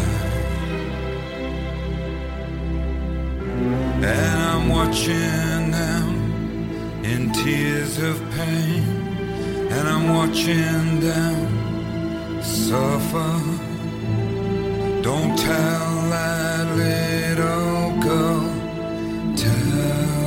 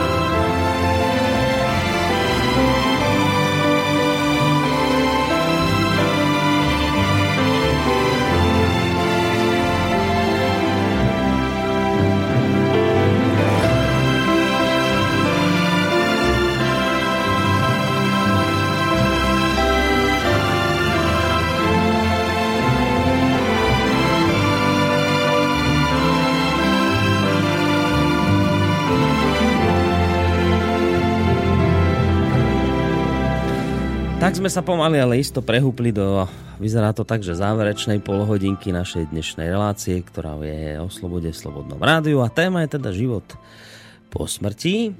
Aj keď teda ako pán Marman už naznačil, možno je to príliš marketingový názov, no ale čo už. Tak príjemný dobré popoludne, vážení poslucháči. Ak máte chuť, predsa len sa môžete zapojiť. Studiozavinač slobodnyvysielac.sk to je mailová adresa. Teraz takto hneď tesne po pesničke dáme jeden mail, ktorý nám prišiel od Kristýny a na môj vkus veľmi zaujímavý. A pýta sa takúto vec, skôr teda ju zaujímajú záležitosti okolo snívania. keď píše Dobrý deň, mám otázku na pána Marmana. Som od narodenia na vozíku a vždy, keď snívam, nikdy v sne nechodím, ale ani nesedím na vozíku. Vždy sedím buď na stoličke, alebo v kresle. A neviem, prečo je to tak. Ak máte chuť, môžete mi na túto otázku odpovedať. Ďakujem. No, zaujímavé. zaujímavé. Veď práve, no, no, no, toto. Uh, Ako je možné, že v sne nikdy nechodí, ale ani nesedí na vozíku? Vždy len na stoličke alebo v kresle? S tým vozíkom to by som to ako celkom aj chápal, že ten vozík to je také technické zariadenie. S ním je to v snoch trochu ťažšie to uh, vedomie, keď to má vy, akoby vy, vykonštruovať, tak uh, to je zbytočne námahavé, ono sa snaží byť efektívne a to je jedna vec, taká akoby tá vonkajšia. Druhá vec je ale, že... Prečo nechodí? Či? Otázka je, že či napríklad niekedy lietala. Mm, tam by sa dalo povymýšľať otázok, no, no určite. A to by bolo na dlhšie. Chcel by som ešte dokončiť uh, vlastne to čo, to, čo som si predsa vzal. Mm-hmm. Uh, Možno by som sa mohol na to k tomu vrátiť e, vlastne v úvode tej ďalšej relácie. Dobre. Urobme to takto. Dobre, sedí vec. Uh, tak čiže, poďme filozofovať. My sme, my sme si vlastne prešli tu tú senzoriku, motoriku, tam sme si hovorili, že tam sú tie veľké straty, pamäť, učenie tiež, uh, emócie, predstavy sme si prechádzali a v podstate sme si zistili, že všade tam sú nejaké silné väzby silné väzby na ten zmyslový svet a pochopiteľne keď strácame to, teles, to telo a to, to telesnosť, tak e, to má dopad na tie, e, na tie psychické procesy za tým. Čiže keď by tu bola nejaká druhá strana, tak jednoducho sú tam reálne problémy. Tým sa dostávame, postupne sme sa dostali cez tie predstavy až tým myšlienkám, tým sa dostávame do tej sféry väčšnosti ducha myšlienok, pretože myšlienky sú najväčší adept na to, čo nás zrejme pretrvá. Asi nie je ani nejaký bezprostredný dôvod na to, aby sme o nejaké myšlienkové poznanie prišli.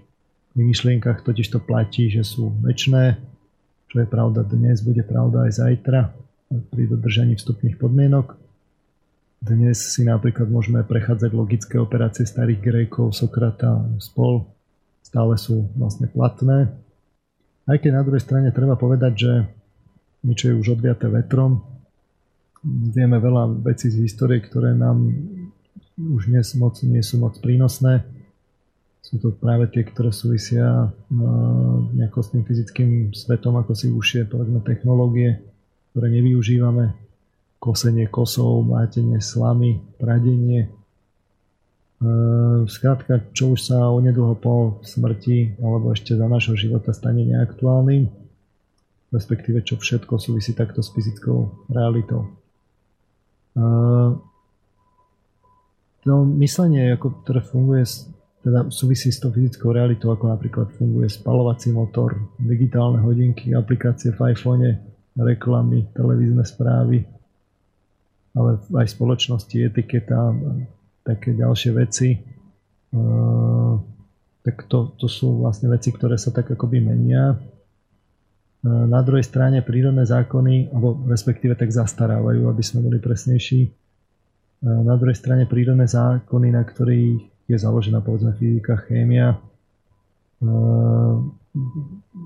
tak tie, tie pretrvávajú. Čiže máme, ja neviem, to kosenie kosov, ale tam je niekde obsiahnutý vo vnútri princíp rezania, ktorý sa potom využíva, ja neviem, napríklad dnes v kosačkách.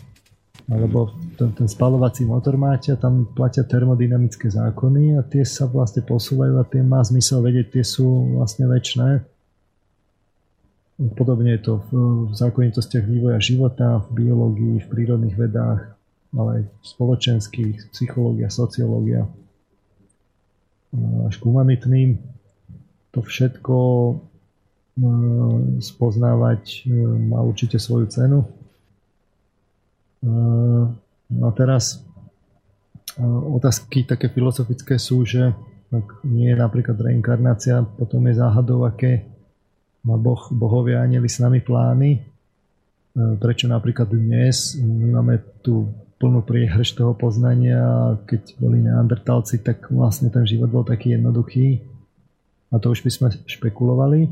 Poďme vlastne k seba identite, čo je akoby také zhrnutie toho, čo sme si doteraz hovorili, lebo to naše ja, to je založené teda na všetkých tých fenoménoch, čo sme my hovorili, na tom, čo my e, prežívame v našom tele, čo si pamätáme, predstavujeme, cítime, myslíme. Ale ja je tvorené hlavne tými organickými prepojeniami tých psychických procesov. Tak ako je napríklad rozdiel medzi memoratívnym poznaním a prežitým poznaním, no tak e, je e, rozdiel, že či máme niečo len ako v myslení, alebo sme to aj prežili emocionalitou a zažili skúsenosťou fyzicky a niečo si odmakali, keď to poviem tak v úvodzovkách. E, je jednoducho rozdiel, že či je niekto ako pokazený gramofón a opakuje názory iných, lebo si ich len tak namemoroval a nerozmýšľal nad nimi, alebo niekto si to odžil a vie aj povedať na nejaké neočakávané otázky, to je ten rozdiel medzi myšlienkami, názormi a postoj, postojmi, čo sme si už aj spomínali. A je tiež rozdiel v smeroch ovplyvňovania týchto dynamík, lebo emocionalita sa ovplyvňuje navzájom s myslením na jednej strane a zrovna tak s fyziológiou na strane druhej, respektíve s vôľou. Ale záleží, že čo akoby dynamizuje, či je to tak z dola hore, že Telesné procesy dynamizujú tú emocionalitu, napríklad potrebujem slásť z jedla a bez toho som nahratý. Potom tá emocionalita dynamizuje myslenie a ja budem veľa svojich myšlienok tráviť vymýšľaním toho, ako sa čo najrafinovanejšie najesť. No tak potom je akoby ten smer vlastne tej osobnosti je tak z dola nahor, že od toho telesného smerom k tomu vlastne mysleniu a ja. Ale môže to byť aj naopak, ak svojim myslením tvorím názory, ktoré ma naplňajú. E, napríklad v zmysle Frankla, ktorého sme si spomínali minulé. E, to, to, to znamená, že to naplňanie znamená, že mám ku ním emócie, ktoré saturujú tie moje emočné potreby. A aj moje emócie sa mi menia z nižších púdových na také tie vyššie intelektuálne, etické alebo estetické. Mm-hmm. Sme potom nezávislejší na tej telesnosti. Skrátka, ak je to z dola nahor, tak tá telesnosť ma vlastne dynamizuje cez emocionalitu k mysleniu a ja potom hľadám, že ako by som ošetril tie svoje púdy a inštinkty. Alebo z hora nadol, kde ja nejako aktívne v tom ja myslení si tvorím tie názory, premeniam si tú svoju emocionalitu a mení sa mi v končnom dôsledku aj e, vlastne ten, tie, tie moje fyziologické potreby respektíve či to telo mi reorganizuje život alebo nie. Mm-hmm. A to najlepšie alebo najhoršie na tom, podľa toho, aký máte uhol pohľadu, je, že u bežného človeka sa to mieša do viac či menej šedej reality, že to ide oboma tými smermi. V niečom sme skrátka prikovaní k matérii a vlečení životom. Také tie inteligentné zvieratá, také, že sladkosti, sexualita, alkohol a podobne, e, kde ten smer je taký z dola nahor. E, a v niečom sme zase na druhej strane takí malí anieli, keď to poviem poeticky. to bolo dobré. E, že, že máme nejaké vlastne akoby také tie veci, kde si to my sami určujeme a kde, kde sme vlastne takí tí altruistickí a to zaujímavé na tom je, že to môžeme byť súčasne. A tieto súbory názorov a postojov, ktoré takto máme v sebe, sa potom môžu e, byť navzájom a vytvárať dizonancie, také tie naše problémy s tou integritou, mm. ktorú sme si už spomínali. No a ja som presvedčený, beriem túto otázku na základe tých svojich osobných skúseností vážne, že človek si po smrti po nejakom čase nemôže nechať tú časť svojej identity, ktorá je viazaná na, tele, na telesnosť. Mm-hmm. Uh, no logicky, lebo nebudú zase orgány, ktorými by sa dala uspokojiť tá telesnosť. Že to, že to jednoducho, tak ako tie jednotlivé procesy vlastne sa musia transformovať, že to nakoniec zasiahne celú tú seba identitu na tej druhej strane a uh, vlastne teraz je otázka, že na, na čo tu teda my žijeme. Ono sa to vlastne hovorí v tých náboženských kruhoch, my sme si to spomínali aj minule pri, tom, pri tej živej vode, tom živom chlebe, že uh, tam sme si spomínali taký výrok, je, že otec je duch a chce, aby ho ľudia uctievali v duchu a v pravde. Uh, je taká, je taká téza, že človek je vlastne duch, respektíve myšlienková bytosť. Takto bol stvorený Bohom a Bohmi. A potom je tá otázka, že prečo teda, keď bol takto stvorený, sa tu musíme takto my trápiť v tomto fyzickom svete a zažívať tak, takéto tie bolesti? To je dobrá otázka. Táto mne presne trápi, že prečo by to takto komplikovane celé bolo vymyslené? No, odpoveď, odpoveď je no. individu, individuácia. Že tak ako vy máte, vy môžete mať ten prebratý názor, kde vlastne ho máte memoratívny, máte ho len v hlave, že to není v skutočnosti váš názor, ale to je len akoby názor, ktorý si, tá myšlienka, ktorú si pamätáte. No tak e, vašim názorom sa to stane až vtedy, keď si to odžijete, keď si to odrobíte, precítite, odžijete vo fyzickej realite, preskúšate, vtedy je to niečo, čo, kde, kde došlo vlastne k tomu spojeniu, že to, tá myšlienka sa spojila s emocionalitou, s nejakou zmyslovou skúsenosťou, s vôľou a vtedy je to vaša myšlienka, lebo je to už váš názor alebo postoj, lebo ste si to odžili. To je to nové, čo predtým nebolo. Čiže ako, ako duch, respektíve nejaká taká myšlienková e, matrica, e, e, vlastne neviem, monáda, ako to nazýval Leibniz.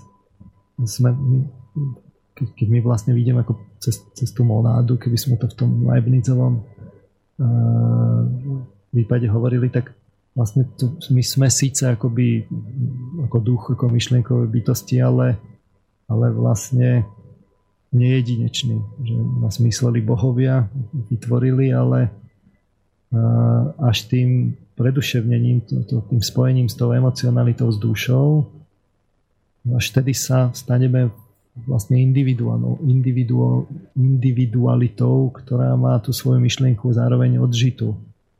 Lebo ako sme si hovorili už veľakrát, je to naša emocionalita, ktorá nás individuje. Až nami prežitá myšlienka je naozaj naša. No otázka je tam, viete, toto, že keď už teda filozofujeme, tak potom ja si filozoficky kladiem otázku, že a prečo by nás teda, ako tie myšlienkové bytosti, stvorili takto ako v úvode nedokonalých a museli by sme sa potom cez tú fyzickú skúsenosť, teda cez život na Zemi, akože niektorým veciam naučiť, a to presne rozumiem, čo hovoríte, že cez osobné skúsenosti prežité potom pochopiť v hĺbke.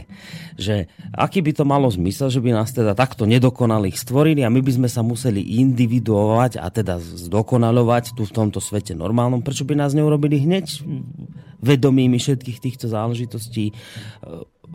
Rozumiete? Prečo by sme... Ne... No, rozumiem. No, veď to sa potom dostávame k tomu rozdielu medzi duchom, dušou a telom že duch je teda stvorený a dokonalý, ale nenaplnený, neindividuovaný, by taký len taká, taká šablona myšlienková. A duša je na začiatku vlastne ne, ne, nevyžitá, ne, nedokonalá. A v tom spojení ducha a duše v tom, v tom telesnom svete sa dochádza akoby k tomu prežitiu tej, tej duše, že ona sa zdokonaluje, zdokonaluje, zdokonaluje a zároveň sa tým spája s tým duchom. A vzniká oduševnený duch alebo preduchovnená duša. Na toho, ako si to vezmete, skrátka to spojenie medzi tým, tým ženichom a tým tou nevestou. nejaká taká tá mystická svadba. Čiže v tomto niekde by som to hľadal. Keď to chcem povedať tak ako vonkajškovo, tak by som hovoril, že život je vlastne taká investícia, že závisí to, čo vy investujete svoje emócie. Či teda do matérie, alebo do toho, do myšlienky, do ducha. E, veľa je dnes založené, založeného vyslovene na fyzických skutočnostiach. Atraktivita, Uh, už len takého, že máme predstavu nášho ja, ktorá sa zakladá na obraze v zrkadle, na našom fyzickom vzhľade.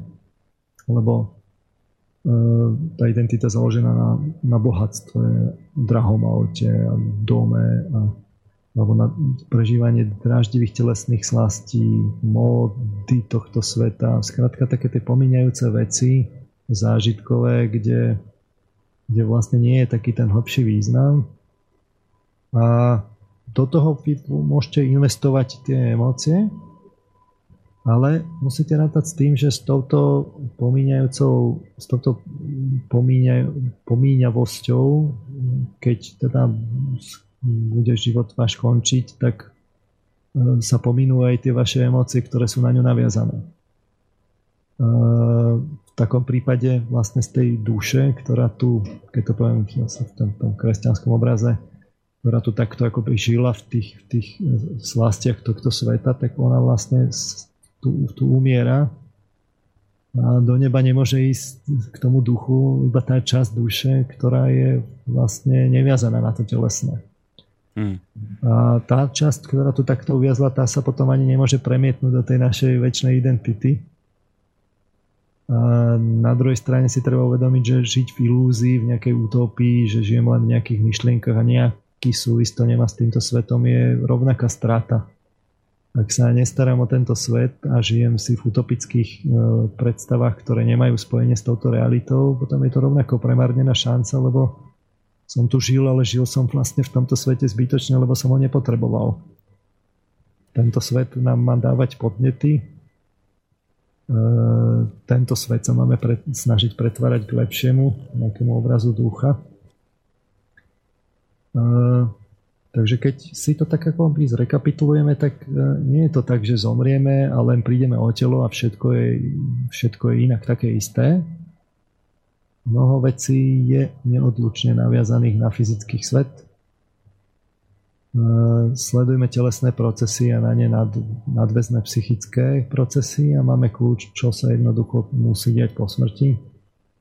Bez ohľadu na náboženstvo len vyplýva to z dôsledkov toho vedeckého poznania, aj keď teda upozorním posluchačov, že veľmi netradične aplikovaného. Hmm. Všimnime si, že sme, ako sme tu o tom uvažovali, nezávislí na náboženstve. Tu, sme, keď sme si hovorili tie príklady, tak vlastne sme si ich tak len akoby doplnkovo hovorili opäť. Držíme sa my naše línie a vychádzame teda z vedy.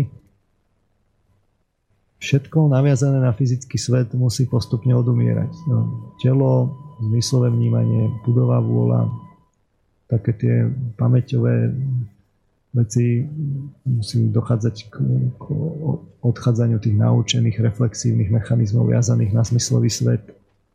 Emocionalita, také tie nižšie emócie opäť naviazané na slasť, musí odchádzať predstavy, sa musia transformovať, postupne sa musia zabúdať a odsúvať fyzicky sítené myšlienky, také, ktoré sú vlastne z pohľadu toho pretovania v čase nepotrebné.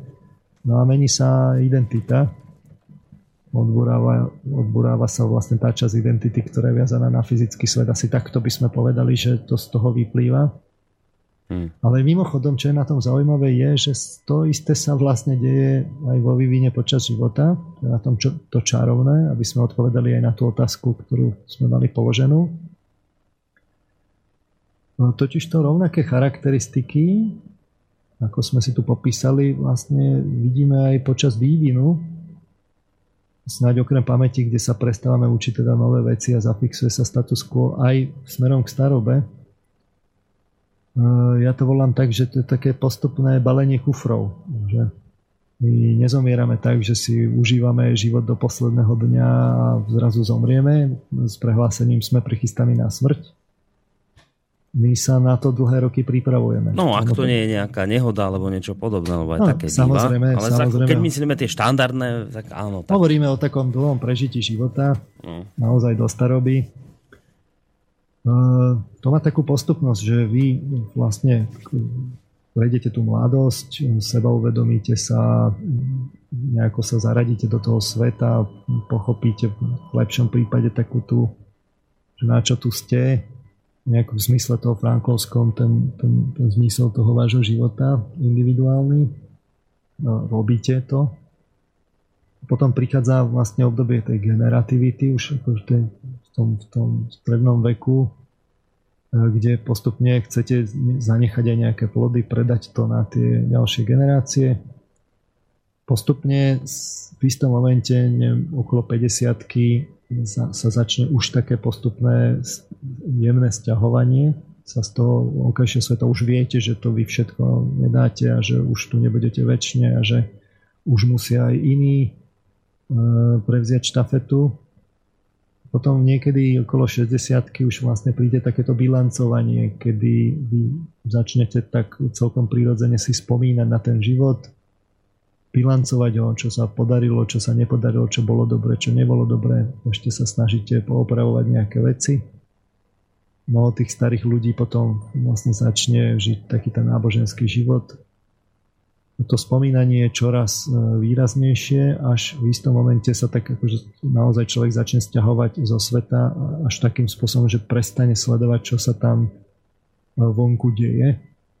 To vidíte, máte ľudí, ktorí povedzme každý deň čítajú noviny a pozerajú správy a jedného dňa prestanú.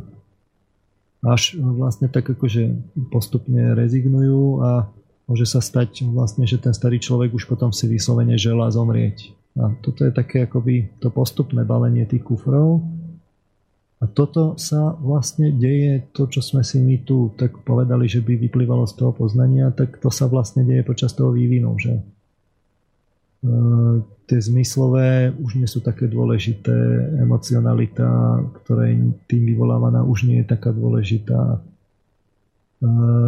Predstavy, to, to sa všetko tak transformuje, už človek ne, nevymýšľa nové veci a tak ďalej. A odchádza akoby to všetko spojené s tým, s tým fyzickým postupne odchádza, odchádza, už je to len také prežívanie. A Môžeme si dokonca urobiť taký test priebežný, schválne nech si ho vlastne poslucháči urobia, že tieto veci by sme si totiž to mali robiť tak či onak, kvôli teda životnej spokojnosti na konci života, respektíve pocitu plnosti, plnosti prežívania života, prežitia života v zmysle, ja neviem, Eriksonovej teórie, my si ešte určite spomenieme. Môžeme si položiť otázky, že čo z našich emócií nie je vyvolávané fyzickými podnetmi a hľadaním slasti? Aké máme myšlienky, ktoré môžu pretrvať čas? Najlepšie také ako veky.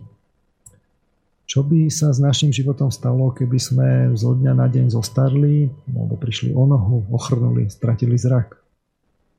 Keby sme prišli o prácu, postavenie, bohatstvo, moc? A takéto podobné otázky sú vlastne tie rekapitulačné, ktoré keď si položíme, tak vlastne nám priebežne môžu hovoriť, že ako na tom sme, ako sme pripravení vlastne zomrieť. Memento mori, ako sa hovorí, hmm. karteziánske. My nemusíme totiž to čakať, kým sa to stane. My by sme sa na to mali priebežne pripravovať, ono totiž to nie je vôbec otázka, či sa to stane, ale kedy sa to stane.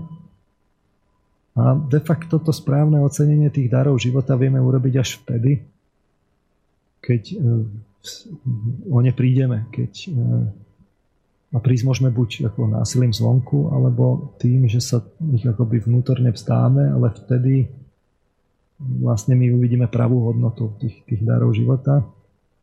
My sa musíme vedieť vzdať toho hmotného, jednoducho do hrobu si to nezoberieme. Takže e, toto sú nejaké také tie otázky, ktoré by sme si mali klásť. Mm-hmm.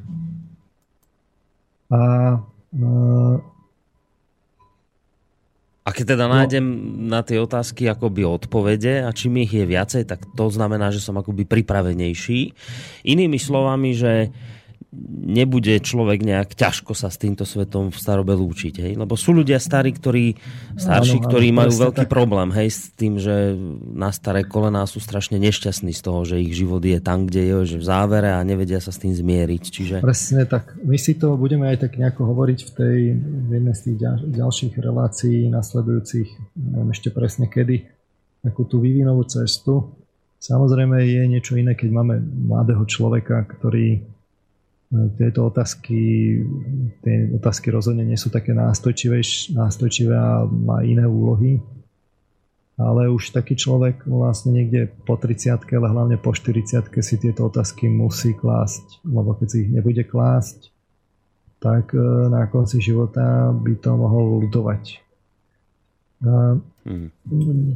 Tým sme sa tak z časti e, aj dopracovali k tomu, že čo tam potom po tej smrti je. E, samozrejme, ja som sa to snažil držať tak čo najdlhšie, vlastne tak akoby nepredpojate, že zvážovať, zvážovať to z rôznych možností. E, asi teda nie je e, vlastne posluchačom asi je jasné, že ja sa skôr prikláňam k tomu, že tam po tej smrti niečo je. Čo tam je, ako to vyzerá, sme si a či tam je iný svet, sme si tak z časti už naznačili, tak na hrubo povedzme dnes.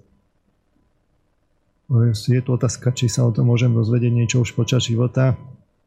To je samozrejme otázka ani nie tak intelektuálna ako konkrétnych vlastne schopností, ktoré človek má.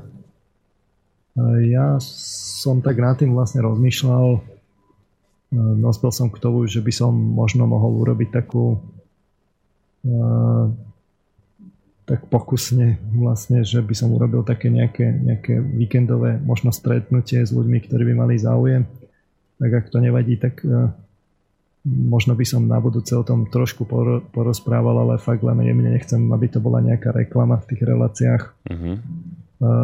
Dneska to len spomínam, že podľa toho záujmu tých, tých ľudí, ak by mali záujem, tak by som vedel niečo zorganizovať a že by sme to tuto u nás v klube zorganizovali, či kde? Nie, nie, nie, to, to, to by bolo určite viac dňové a Aha, niekde, niekde v, v prírode. Uh-huh.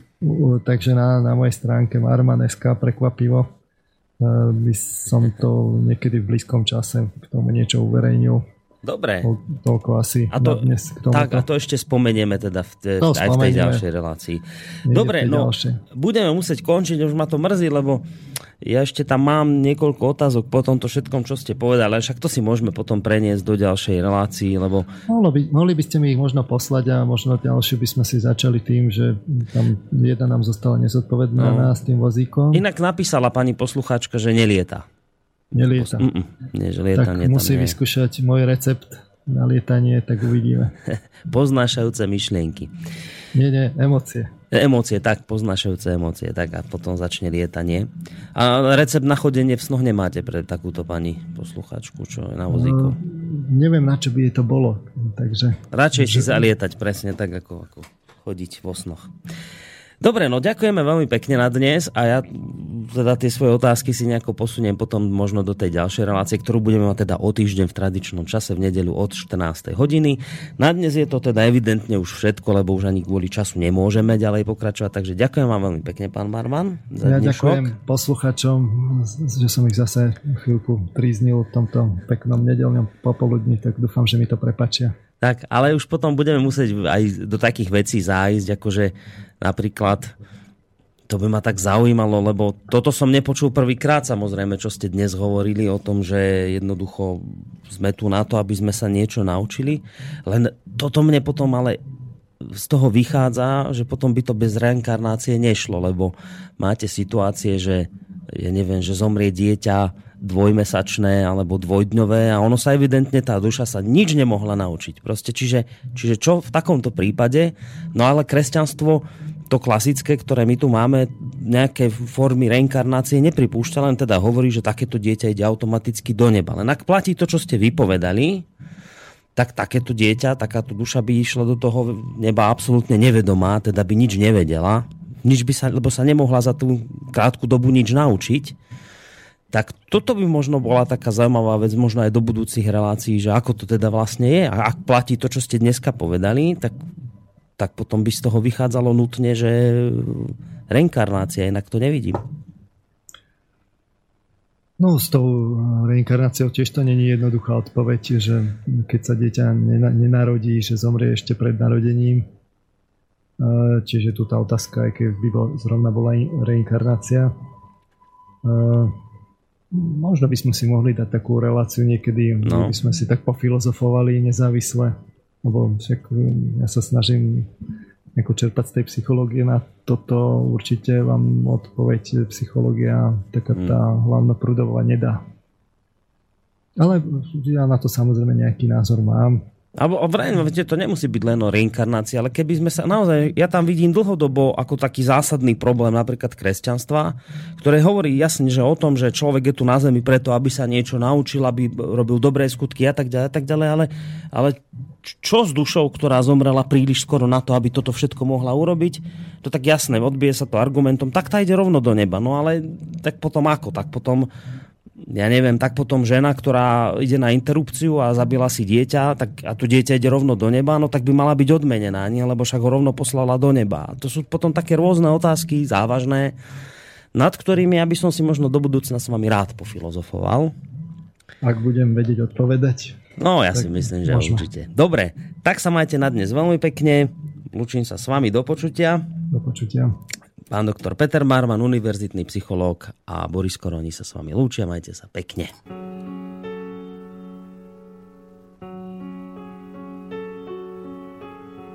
Hello, darkness, my old friend. I've come to talk with you again.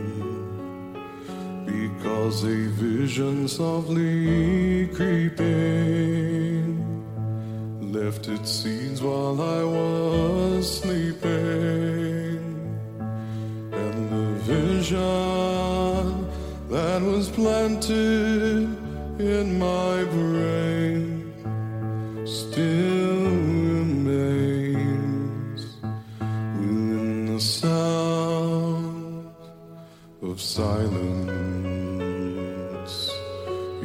Restless streams I walked alone.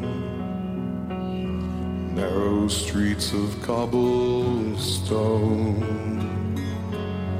Neath the halo of a street lamp, I turned my collar to the cold and damp.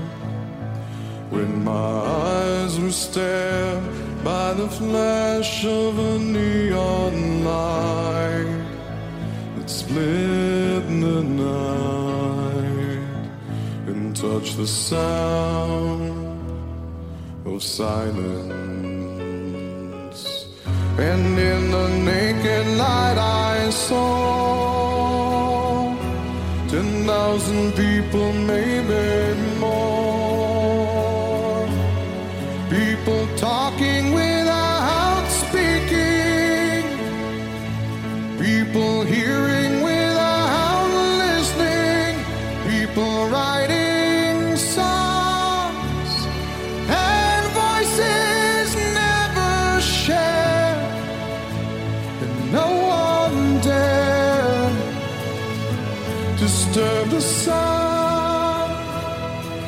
silence. Fool said, I you do not know. Silence like a cancer grows. Hear my words